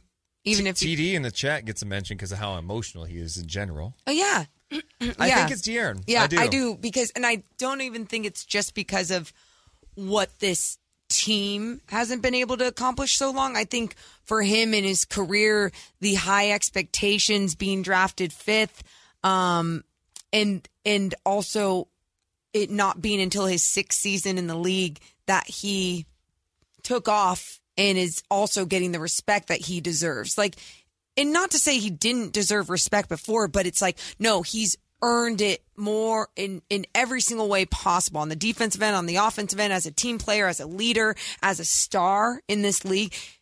He took that jump in all those categories this season. I think that's what's going to really make him feel it the most too, and that validates it. And what's cool with him, I do think he he's similar to Mike Brown in this way. I think he's appreciating the moments. Yeah. But I think he's like, no, like we have a bigger we have bigger things. Yeah. Like they want to reach 50 wins. That's a, that's been the one consistent message. It's like, no, we want to get to 50 wins, 50 wins, 50 wins. Like that's important to this group to try to get to that mark. So it, it's cool that I think that this team has a good understanding of what this moment means for the fans, the city, what ending this drought does, even though no one has been on this entire ride, right? Right. Fox has been here the longest. But just to end it, there's significance while also understanding there's ways to go. I've gotten in this thing with social on social media where someone's like, "You're gonna celebrate a playoff spot." Yeah. It's like, yeah, yeah, Yeah. It's it, and it doesn't mean you have to be satisfied either. We're you not a player either. No, but even so, like I can enjoy this moment today, and I'm going to enjoy this moment. Absolutely. I am going to embrace it because this is what we've been waiting for forever, while still acknowledging that, like, yeah, I'm not satisfied. I want to win more. Yep. Winning is fun. But you and it's like you have to get there to celebrate it. It's like we're not in a position to be like, "Oh, act like you belong." No, because we we haven't been a part of it. We haven't belonged in so long that we're never going to feel this come up moment mm-hmm. again. And that's why when people say like, "Oh, appreciate all the little things in life," it's a little thing. It's a little thing, but it's it's huge in so many different ways. Getting me emotional thinking about it. I know. I'm Com- excited. Coming up next, let's uh, welcome in Anthony Slater to the show. He's going to be joining us. He's from the Athletic. Well, how does he feel about a potential Kings Warriors series? We'll talk to him coming up next. It's Deuce and Mo on Sactown Sports, 1140 SactownSports.com.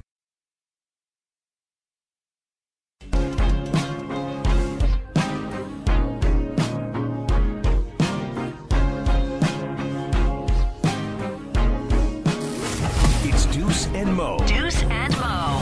Sactown Sports. And tonight gonna be the night we're celebrating in Sacramento, Morgan. Ooh. Kings and Blazers. Kings win tonight. They clinch. There's some other combinations that could happen that could help the Kings, but I'm not focused on that because the Blazers are playing. A couple of season ticket holders are playing for them tonight. I think their mascot Blaze may play. Is its name Blaze? Yeah, I'm well, pretty sure. None of this is true. And this is um No, the mascot's name is definitely Blaze. okay, well that part is true, Blaze but the Trail Cat is his name. but the Portland Trailblazers still have guys on the roster that will be playing tonight and we've seen this King squad, not this one specifically, actually, I guess. We've seen the Kings we've seen teams in the NBA fold mm-hmm. even against really weird in really weird situations. And I mean, we talked about that earlier in the show and the Kings have only won 20 games. Why are you bringing up their overall record that I brought up at the start of the show to bury it? Yes, the Kings have played 110 games in Portland over the years. They are 20 and 90 overall. There we go. There yeah, they're go. 20 and 90 over. Yes, 70 games below 500 So- against the Blazers in Portland. This is why I'm just not coming into the building today being like, oh, yeah, the, they've got the win. They've got the win. I expect them to win. But I mean, like, everyone was feeling that on Monday against the T Wolves. It was just too much for me. It was too much. so Morgan, I'm gonna. Can you just stop being the the, the wet blanket today? You're the wet blanket. Just- How is that a wet blanket? You told me Uh, that I was like don't a get coach. too excited. You, don't you're like, get too wow. excited. You know, you never know. I know anything can happen in the NBA, but going into tonight, you should feel very confident that the I Kings do. are going to win. I just said I expect them to win. But say it with your chest. Um, I expect them to win. That's how you say it with your chest. Really? How do you say it with your chest? I'm going to look at me right now. You're gonna look at you. You asked for I'm- this. What? I asked for Morgan this. asked for this. Yeah, yeah. Anthony Slater is supposed to be with us soon. He might have forgotten. It's okay. He's on. Okay, well, he's going to hear me say that. the Blazers are sitting most of their roster tonight. The Kings are 14 point favorites on the road. They need one win to clinch a top four spot. There is no chance in hell they're losing this game tonight. The Kings clinch tonight. Expect it. Hmm. It's okay. That's how you say it with your chest. Oh, okay. All right, let's bring in a guy we love. He is one of the best basketball writers on the planet. Yes, he is. From The Athletic, the one and only Anthony Slater. What's up, man? Uh-oh. Memphis is going to win early, so I don't even think the Portland clinch will be needed. I think you may know by second quarter, first quarter, whatever the timing will be. Look at that. Wow. Okay, Slater. Man. Yeah. I just, I mean, that's a that's a no Paul George Clippers team going into Memphis, who's won I think seven in a row. They're playing really well, by the way. That that two seed felt up for grabs for a while for the Kings. It does no no longer seems up for grabs. Yeah, the Ja Morant, uh, we thought maybe he would be gone longer. And then even without him, they found a way to kind of get through Yeah. it. That was impressive, especially without Steven Adams, too, Brandon Clarke being out. Yeah, I've been really impressed with their ability to to hang on to that number two spot, no doubt. Um, Anthony, yeah, the Kings getting ready to clinch a playoff spot. It's kind of crazy to think that they're in a position now to secure home court advantage throughout the playoffs, or not through the playoffs, uh, through the first round. Um, what was the biggest surprise of this King season in your mind? I mean, just the historic level of the offense. Hmm. um, you know, it's what are they're still first right now, right? I'm pretty Yeah. sure. Yeah. So te- I mean, technically best offense ever. I know the numbers are a little juiced. It's kind of the steroid era for all stats right now. But just you know, when you mapped out how they could make the playoffs, it was like, all right, can Mike Brown pull them out of the bottom twenty and maybe have them like 19th, 18th in defense? And can the offense be top 10? And when you were saying top 10, you were thinking like eight, nine, right? That would be really good. You know, you built a nice, uh, you know, uh, offense around the Fox Sabonis pick and roll. I did not think like number one in the league, like better than the Jokic Nuggets right now, better than than all the other teams. So that to me has to be the surprise, right? Yeah, I, I would say that part is super surprising, but I think one of the other surprises to me is how well this team is showing. Oh, hey, an offense can also lead you to this much success because not seeing much of a defense out there. I guess when you really look at the numbers and you break down the analytics, it's like where this team is it's it's not good defensively. But there's moments out there where you go, okay, I get why this can get them by and why it can create some of their offense. But I would say um, that the fact that their defense has still where it is has allowed them to be the number three seed in the Western Conference has also been a surprise. What about for you? Yeah, it's just I think maybe the biggest surprise is that Mike Brown's the guy on the sidelines, like having to captain this type of ship because you know you we all know who Mike Brown is at his core. Uh, go back to his Cleveland days, right? He's like, you know, bloodying up games against the Pistons 92-87. Like that's how he wants to win a playoff game. And and you I think it's good for the team. I mean, you could hear it in all of his post-game press conferences. That's still like he's still warning them like, "Hey, come first round, there's probably going to be a game you have to win 101-97, right? You have to win on the defensive end." And I do think post All-Star break there have been nice little peeks into that ability by them. Obviously, he keeps trying Kessler Edwards. That's kind of been an interesting uh, experiment because he's searching for somebody to, to defend on the wing. But also, what what was that Brooklyn game? They gave up like no second chance points, no transition points. They ended up giving like one fast One. break point or two fast break points technically at the very end of the Mhm. game. But yeah, Yeah. no second chance and only two fast break points, and it happened at the very end of the game. I have not talked to Mike Brown about this, but I bet that's his favorite game this season. You know, like that's Yeah. that's the formula.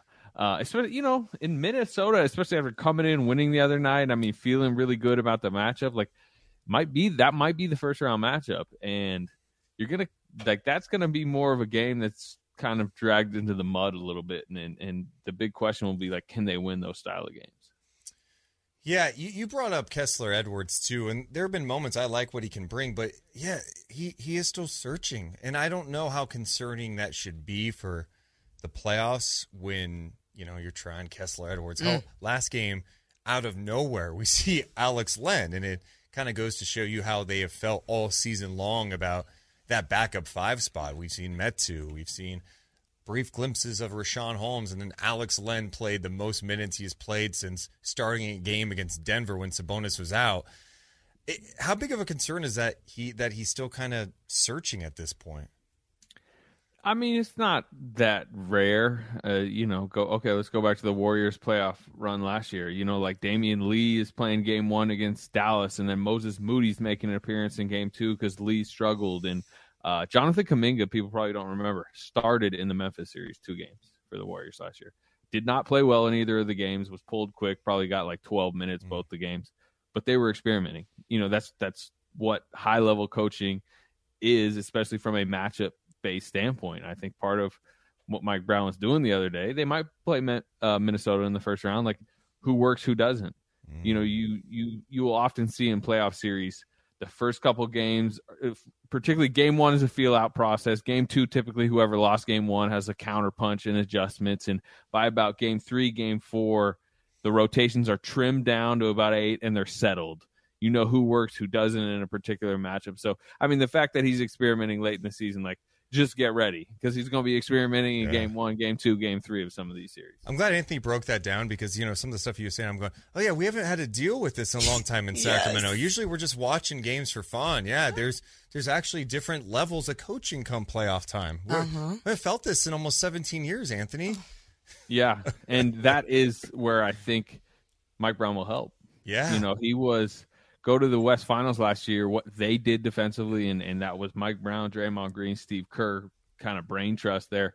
Uh, against Luka was won them the West Finals easily. They they really switched up the defense. I can remember that entire series. Mike Brown, like you know, running out mid possession with double fists up in the air because he's going to to the zone defense, or they were doing boxing one, and he's it felt uh, defensive coordinator middle linebacker with Draymond Green. Uh, I don't know who the middle linebacker on the Kings would be, but um, the yeah, I mean, like it's it is it's not only a different level of coaching, but it is where the Warriors have really excelled in the Steve Kerr era, and most of the Steve Kerr era has included Mike Brown, which is uh, playoff schemes. They like they have never lost a Western Conference playoff series, eighteen and zero or sixteen and zero, I think it is in the West playoffs, and it, a lot of that is just because like when they get in a chess match, they have typically solved it before the other team. Which I'm just so glad that they don't have Mike Brown going into um, the this postseason because obviously we're looking at a scenario that the Kings and the Warriors could take on one another, right? And watching that game last night, I mean, obviously you were at the Minnesota um, Kings game, and then watching that game last night, we're all rooting for Pelicans to get the win so then the Kings can clinch a spot last night. But that Warriors team, two different teams playing out there in that first half and then that second half. And when they play like they did in that second half last night, Slater, I, as a Kings fan, get very nervous about what it could look like in the postseason for the Sacramento Kings. Do you think that's just a glimpse at the the the Warriors and what they take their game to in a postseason? Yeah, I mean, look, that's um, that was Draymond Green just raising the the emotional level of the team and the focus level and challenging a younger Pelicans team to answer that, and they didn't. And that is what he would do in a series with mm-hmm. the Kings. He would roar around the court, pick up a technical in game one, you know, emotionally challenge Domantas Sabonis, get the entire Golden One Center booing him, and see how the Kings would respond.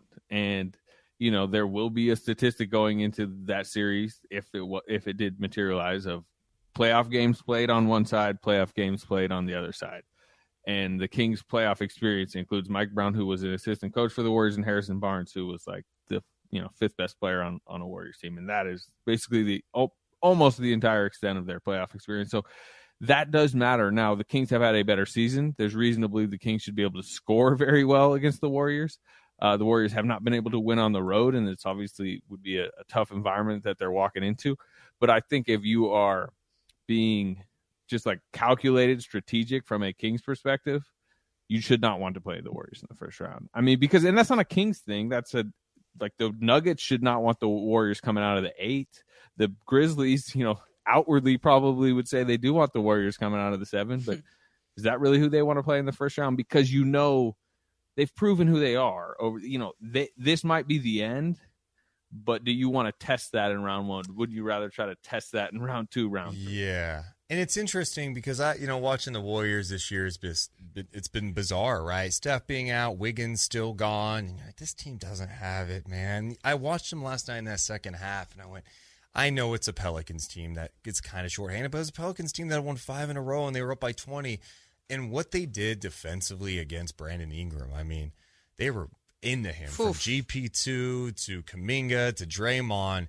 And I was like, wow, they have they raised it a little bit here. And I know they're a bad road team during the regular season, but for I think it's just based on their track record a little bit that you go, I don't know how big of a factor – that would be you for them know in what the their playoffs. track record is? They're currently on an NBA record streak of I think it's 26 straight playoff series they've won a road game. They've hmm. gone into See. the other team. That it's an NBA record and it's ongoing. The last one they won was obviously Game Six in Boston, which was how many months ago at this point? Like nine months ago, calendar year. Like they beat the Celtics in Boston, and I'm telling you, that was an insane crowd. Having been yeah. there, that was like uh, top three playoff crowd I've ever been in. I've seen them win there. I've seen them going to Oklahoma City in the prime of the Durant Westbrook era and like stick a heart, a, a dagger in that franchise's heart and then go and steal away their best player.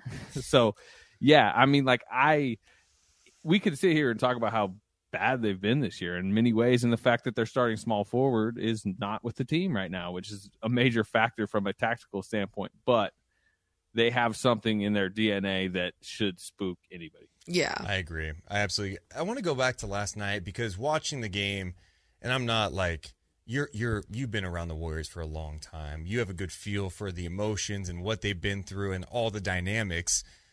I, I thought the Draymond stuff at the sec at the end of that first half was not a good thing at the time. It felt selfish. It felt like even like some of the guys may have been a little irritated, and I don't know if that was the case. Like that was actually not a great moment, and it, it was what in, happened at halftime that changed the thing. How how'd you feel about that at the moment? Because it felt like Draymond, it was almost a distraction. Like it, it, felt like he was super hot. That maybe was taking away and compounding the mistakes. You know, the Pelicans finished okay in that second quarter. It was what happened in the third quarter that I felt like changed the game. What, what was your viewpoint of all that? It was risky, I would say, mm. because at any point during that entire you know prolonged situation one of the referees, Ed Malloy, or one of the other guys could have just been like, second tee, that's enough. You're out of here. He gets ejected. He's suspended the next game because that would have been his 18th technical. And they probably would you know, he's a plus 26. He was awesome in the second half. They don't win that game if he's ejected. So that spirals to a point that that might be like the final nail in their season if you know if a, like i said if just a, one referee decides that he wants to give a second technical that doesn't happen.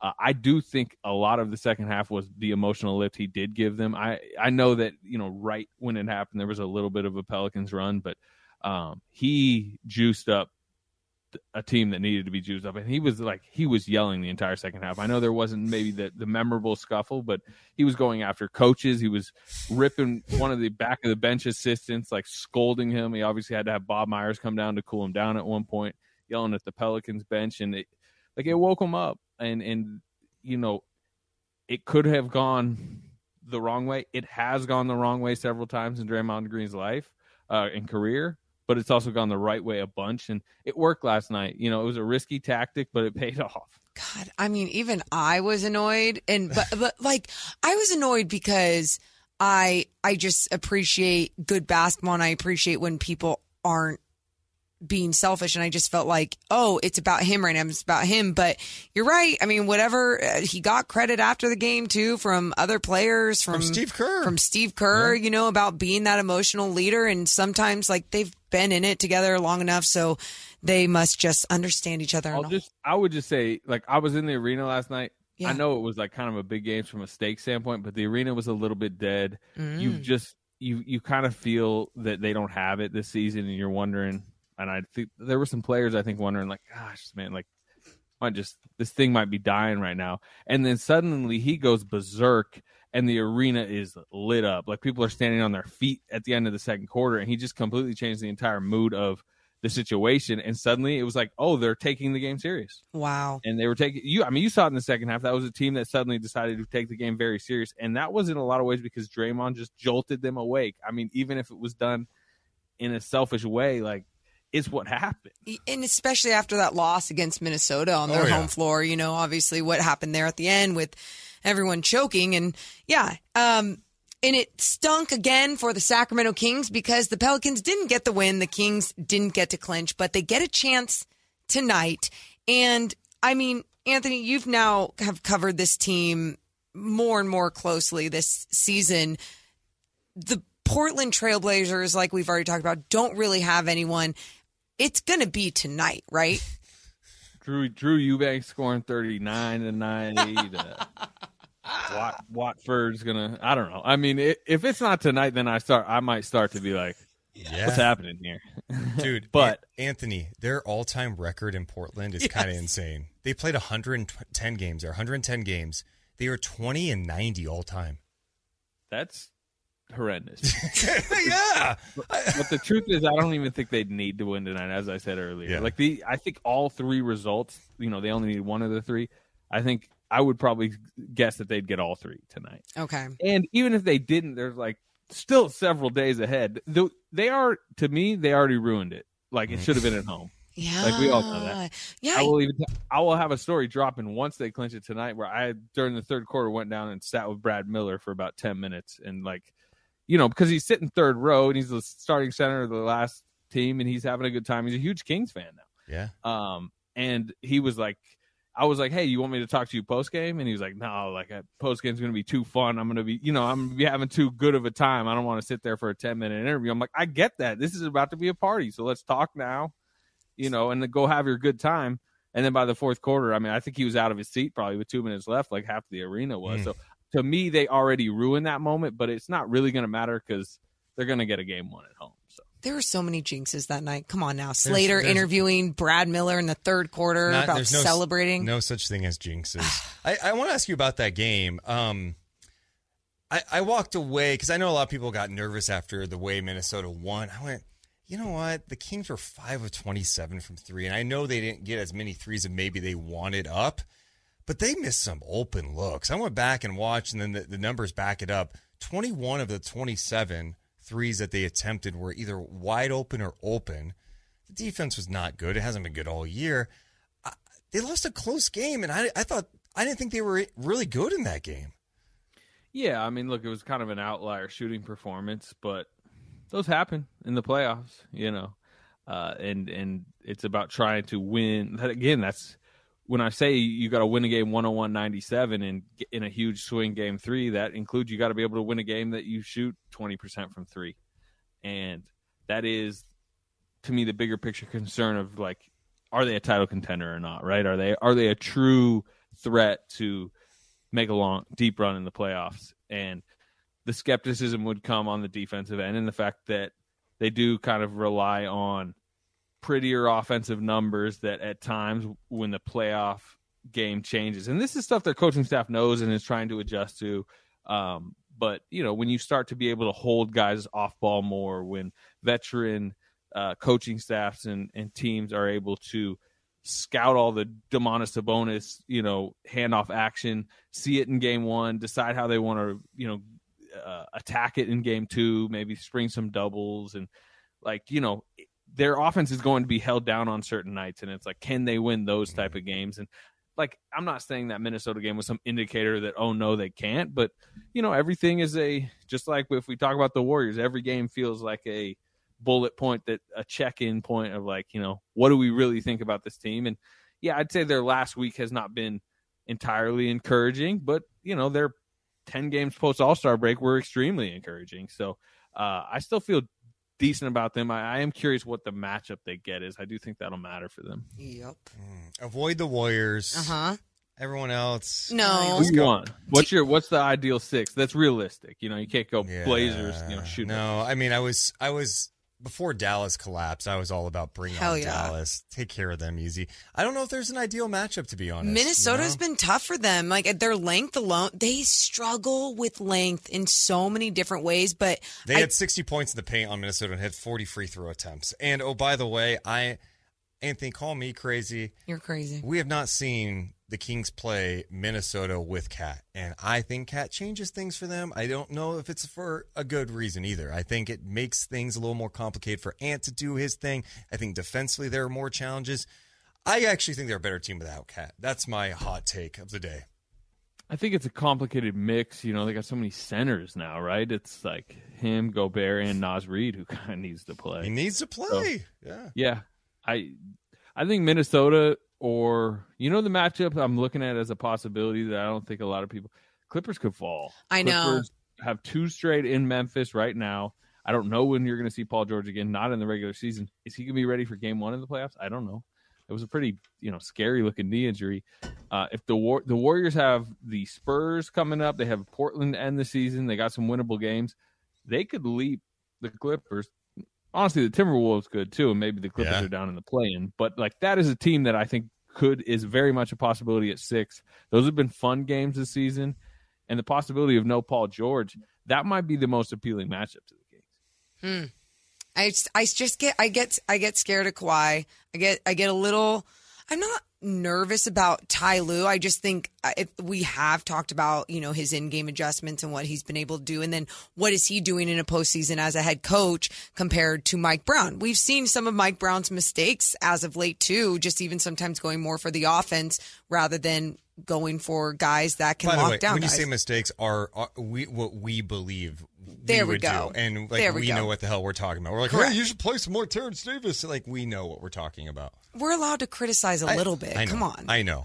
Um, yeah, I, I, I bring it all on. By the way, Anthony Morgan would be nervous no matter the matchup. So what? She, you, could- you could be like, hey, Portland Well, somehow that's getting what in. playoff basketball's about. Thank you. And and you know that's also what game one's about because you think you know what a matchup's going to be, and then it's laid out in front of you, and it might be entirely different. It's as you were talking about earlier, like welcome back. When Yeah. when was how old were you the last time? I, you know, you don't have to answer that, but you know, How old do you think I was back then, Ooh, Anthony? great question. I'm, I'm not now. You pin me. Yeah, that's okay. You think I'm going to be? Off- I'm not going to get offended by. it. I just, I'm just No, curious what you think.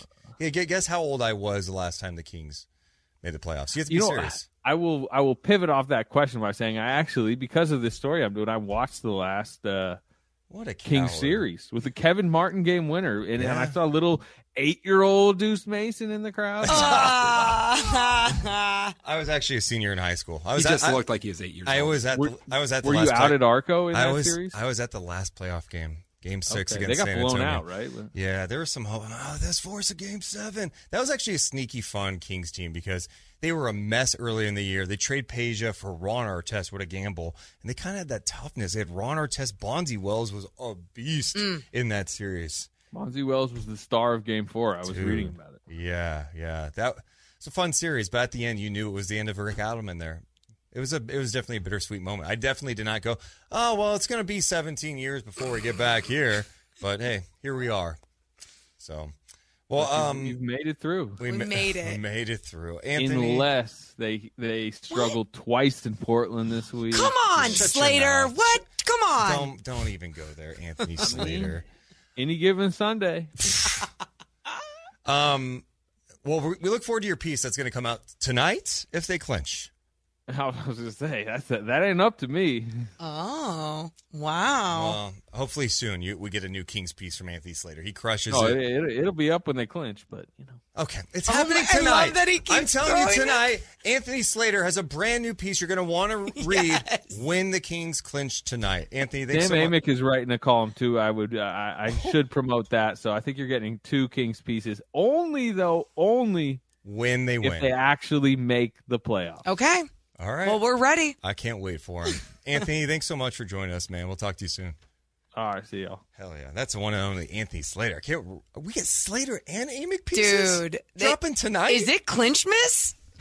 Merry Clinchmas. Oh, oh, oh, oh, oh. All right, coming up next, we got a little story time with Christopher Ladd, baby. It's Deuce and Mo on Sactown Sports 1140, sactownsports.com.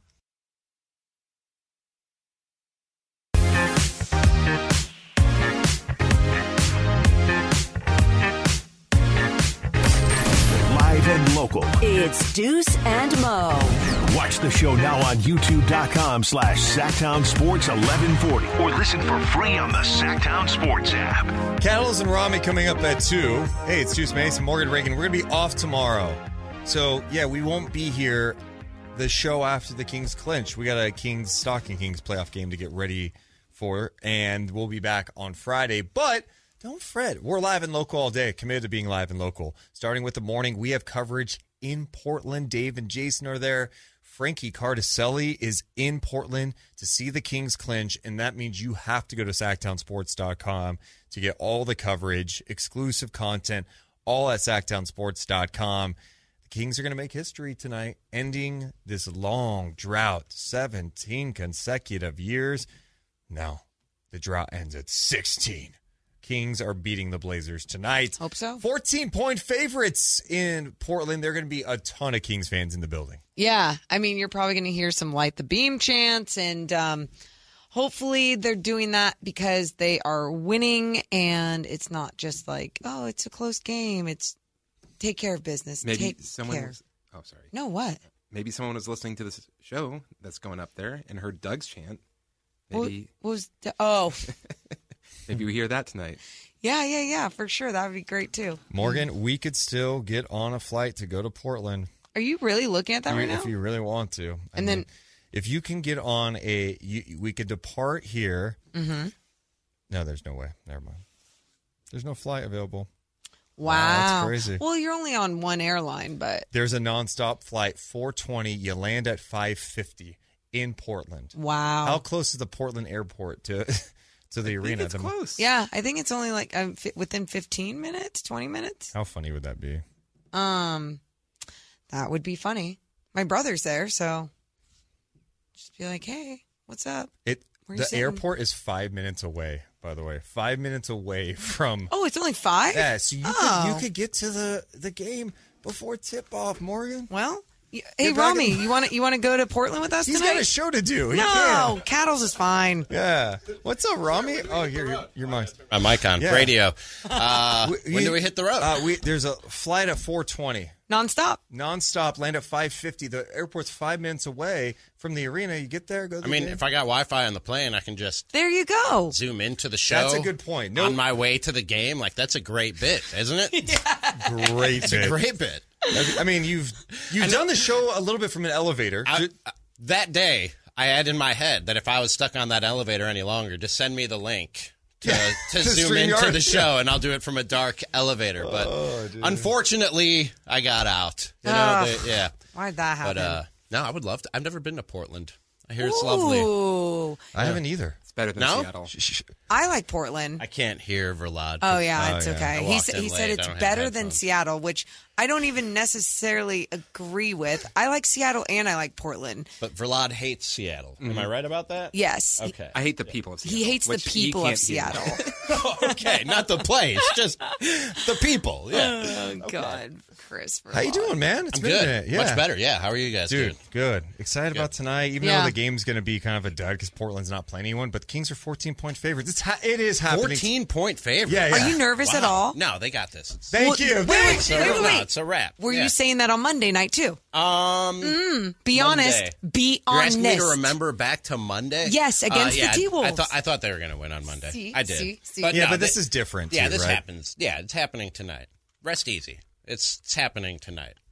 I hate this. Mm-hmm. I hate this, Rami. It literally, Deuce, Deuce in the entire city of Sacramento was like, "Oh man, it's it's Monday." I mean, Christopher Laud and him were chanting "Light the beam" at like 11 a.m. And I'm just like, "You guys, like, it's still going to be a tough matchup. Like, cool down." And now we're here on a Wednesday going up against Portland, just hoping that they can get a win against a G League team tonight. Did you guys watch? it's such uh, a dumb thing to say. There's only. I got my headphones on just in time to hear that. Yes. Thank you for a lot. Did you guys watch the uh, the first season of the TV show The Bear on No, FX? I've heard good things about it. We're, I'm like six episodes Okay. into it after like two nights. I'm Yeah? just I'm just binging the hell out of it. And there was a line in the episode last night that reminded me of Kings fans. One guy looks at another guy and he goes. Do you ever realize that you're afraid something good is hap- is going to happen because then something bad is going to happen? That's perfect. Yep. Yes. that made me think of Kings fans. Uh-huh. No, that's so true. That is so true. I mean, we had Anthony Slater on, and he was like, "Yeah." Uh, at that Minnesota game, he was like, "I was interviewing Brad Miller in the third quarter because you know he's talking about celebrating Mm-hmm. tonight. He's going to have some fun." Yeah. And then I'm like, "You guys, like everyone It just did thought." feel like it was going to happen on Monday. I can't lie. It felt like it. Like Golden Yeah, One was electric. Yeah, it was. The vibes were definitely there. I thought it was happening, but no, they got this. It's happening Also, tonight. how great is it for you? Think about it. I know. You come at your first year. I know. And the, You're welcome. team- Yeah, It's thank what you. we call the Mackloff magic. Yes, I ta- I it's ta- true. I He's take- been saying it all year, and it's like hey, you can't deny it now. No. Early on, it was like, oh, maybe there's magic. They're they're going to clinch tonight. And by the way, there was a pretty good mathematical chance that they clinched last week, but Sure. I was not here, Ooh. and so the Mackloff magic it dis- dissipated. You can't a little deny bit. it. I- it's undeniable. Not is now. what it is. I know. I'm the best acquisition of the offseason. That's that's what I am. Here's in, This is where I the, start to in the turn whole on. NBA. This is where I start to turn on Romney. Here's a question. this is cla- this is classic Deuce right now. Do you think we should take a flight? Four tw- it takes off at four twenty, lands at five fifty tonight. Go to the game, and then you come back tomorrow morning a five a.m. flight, land at six thirty. I I would do it. Okay. If I was you guys, I would do it. Is Okay. it a crazy expensive flight? That would be the only thing holding me back. Uh, it's not. I mean, I don't know. Is this for two tickets or one? Oh, this is only for one. Yeah, that's Oh. expensive Okay, that for is- Portland. I thought this was two. I Okay. can't even see the number. I just saw It's Deuce's five twenty face. six round trip. oh my God, no. No, But it's No. a moment. You know, like sometimes Yeah. you're, it's you you pay more for moments. No, I'm I'm good. I to be there to chant the beam. yeah.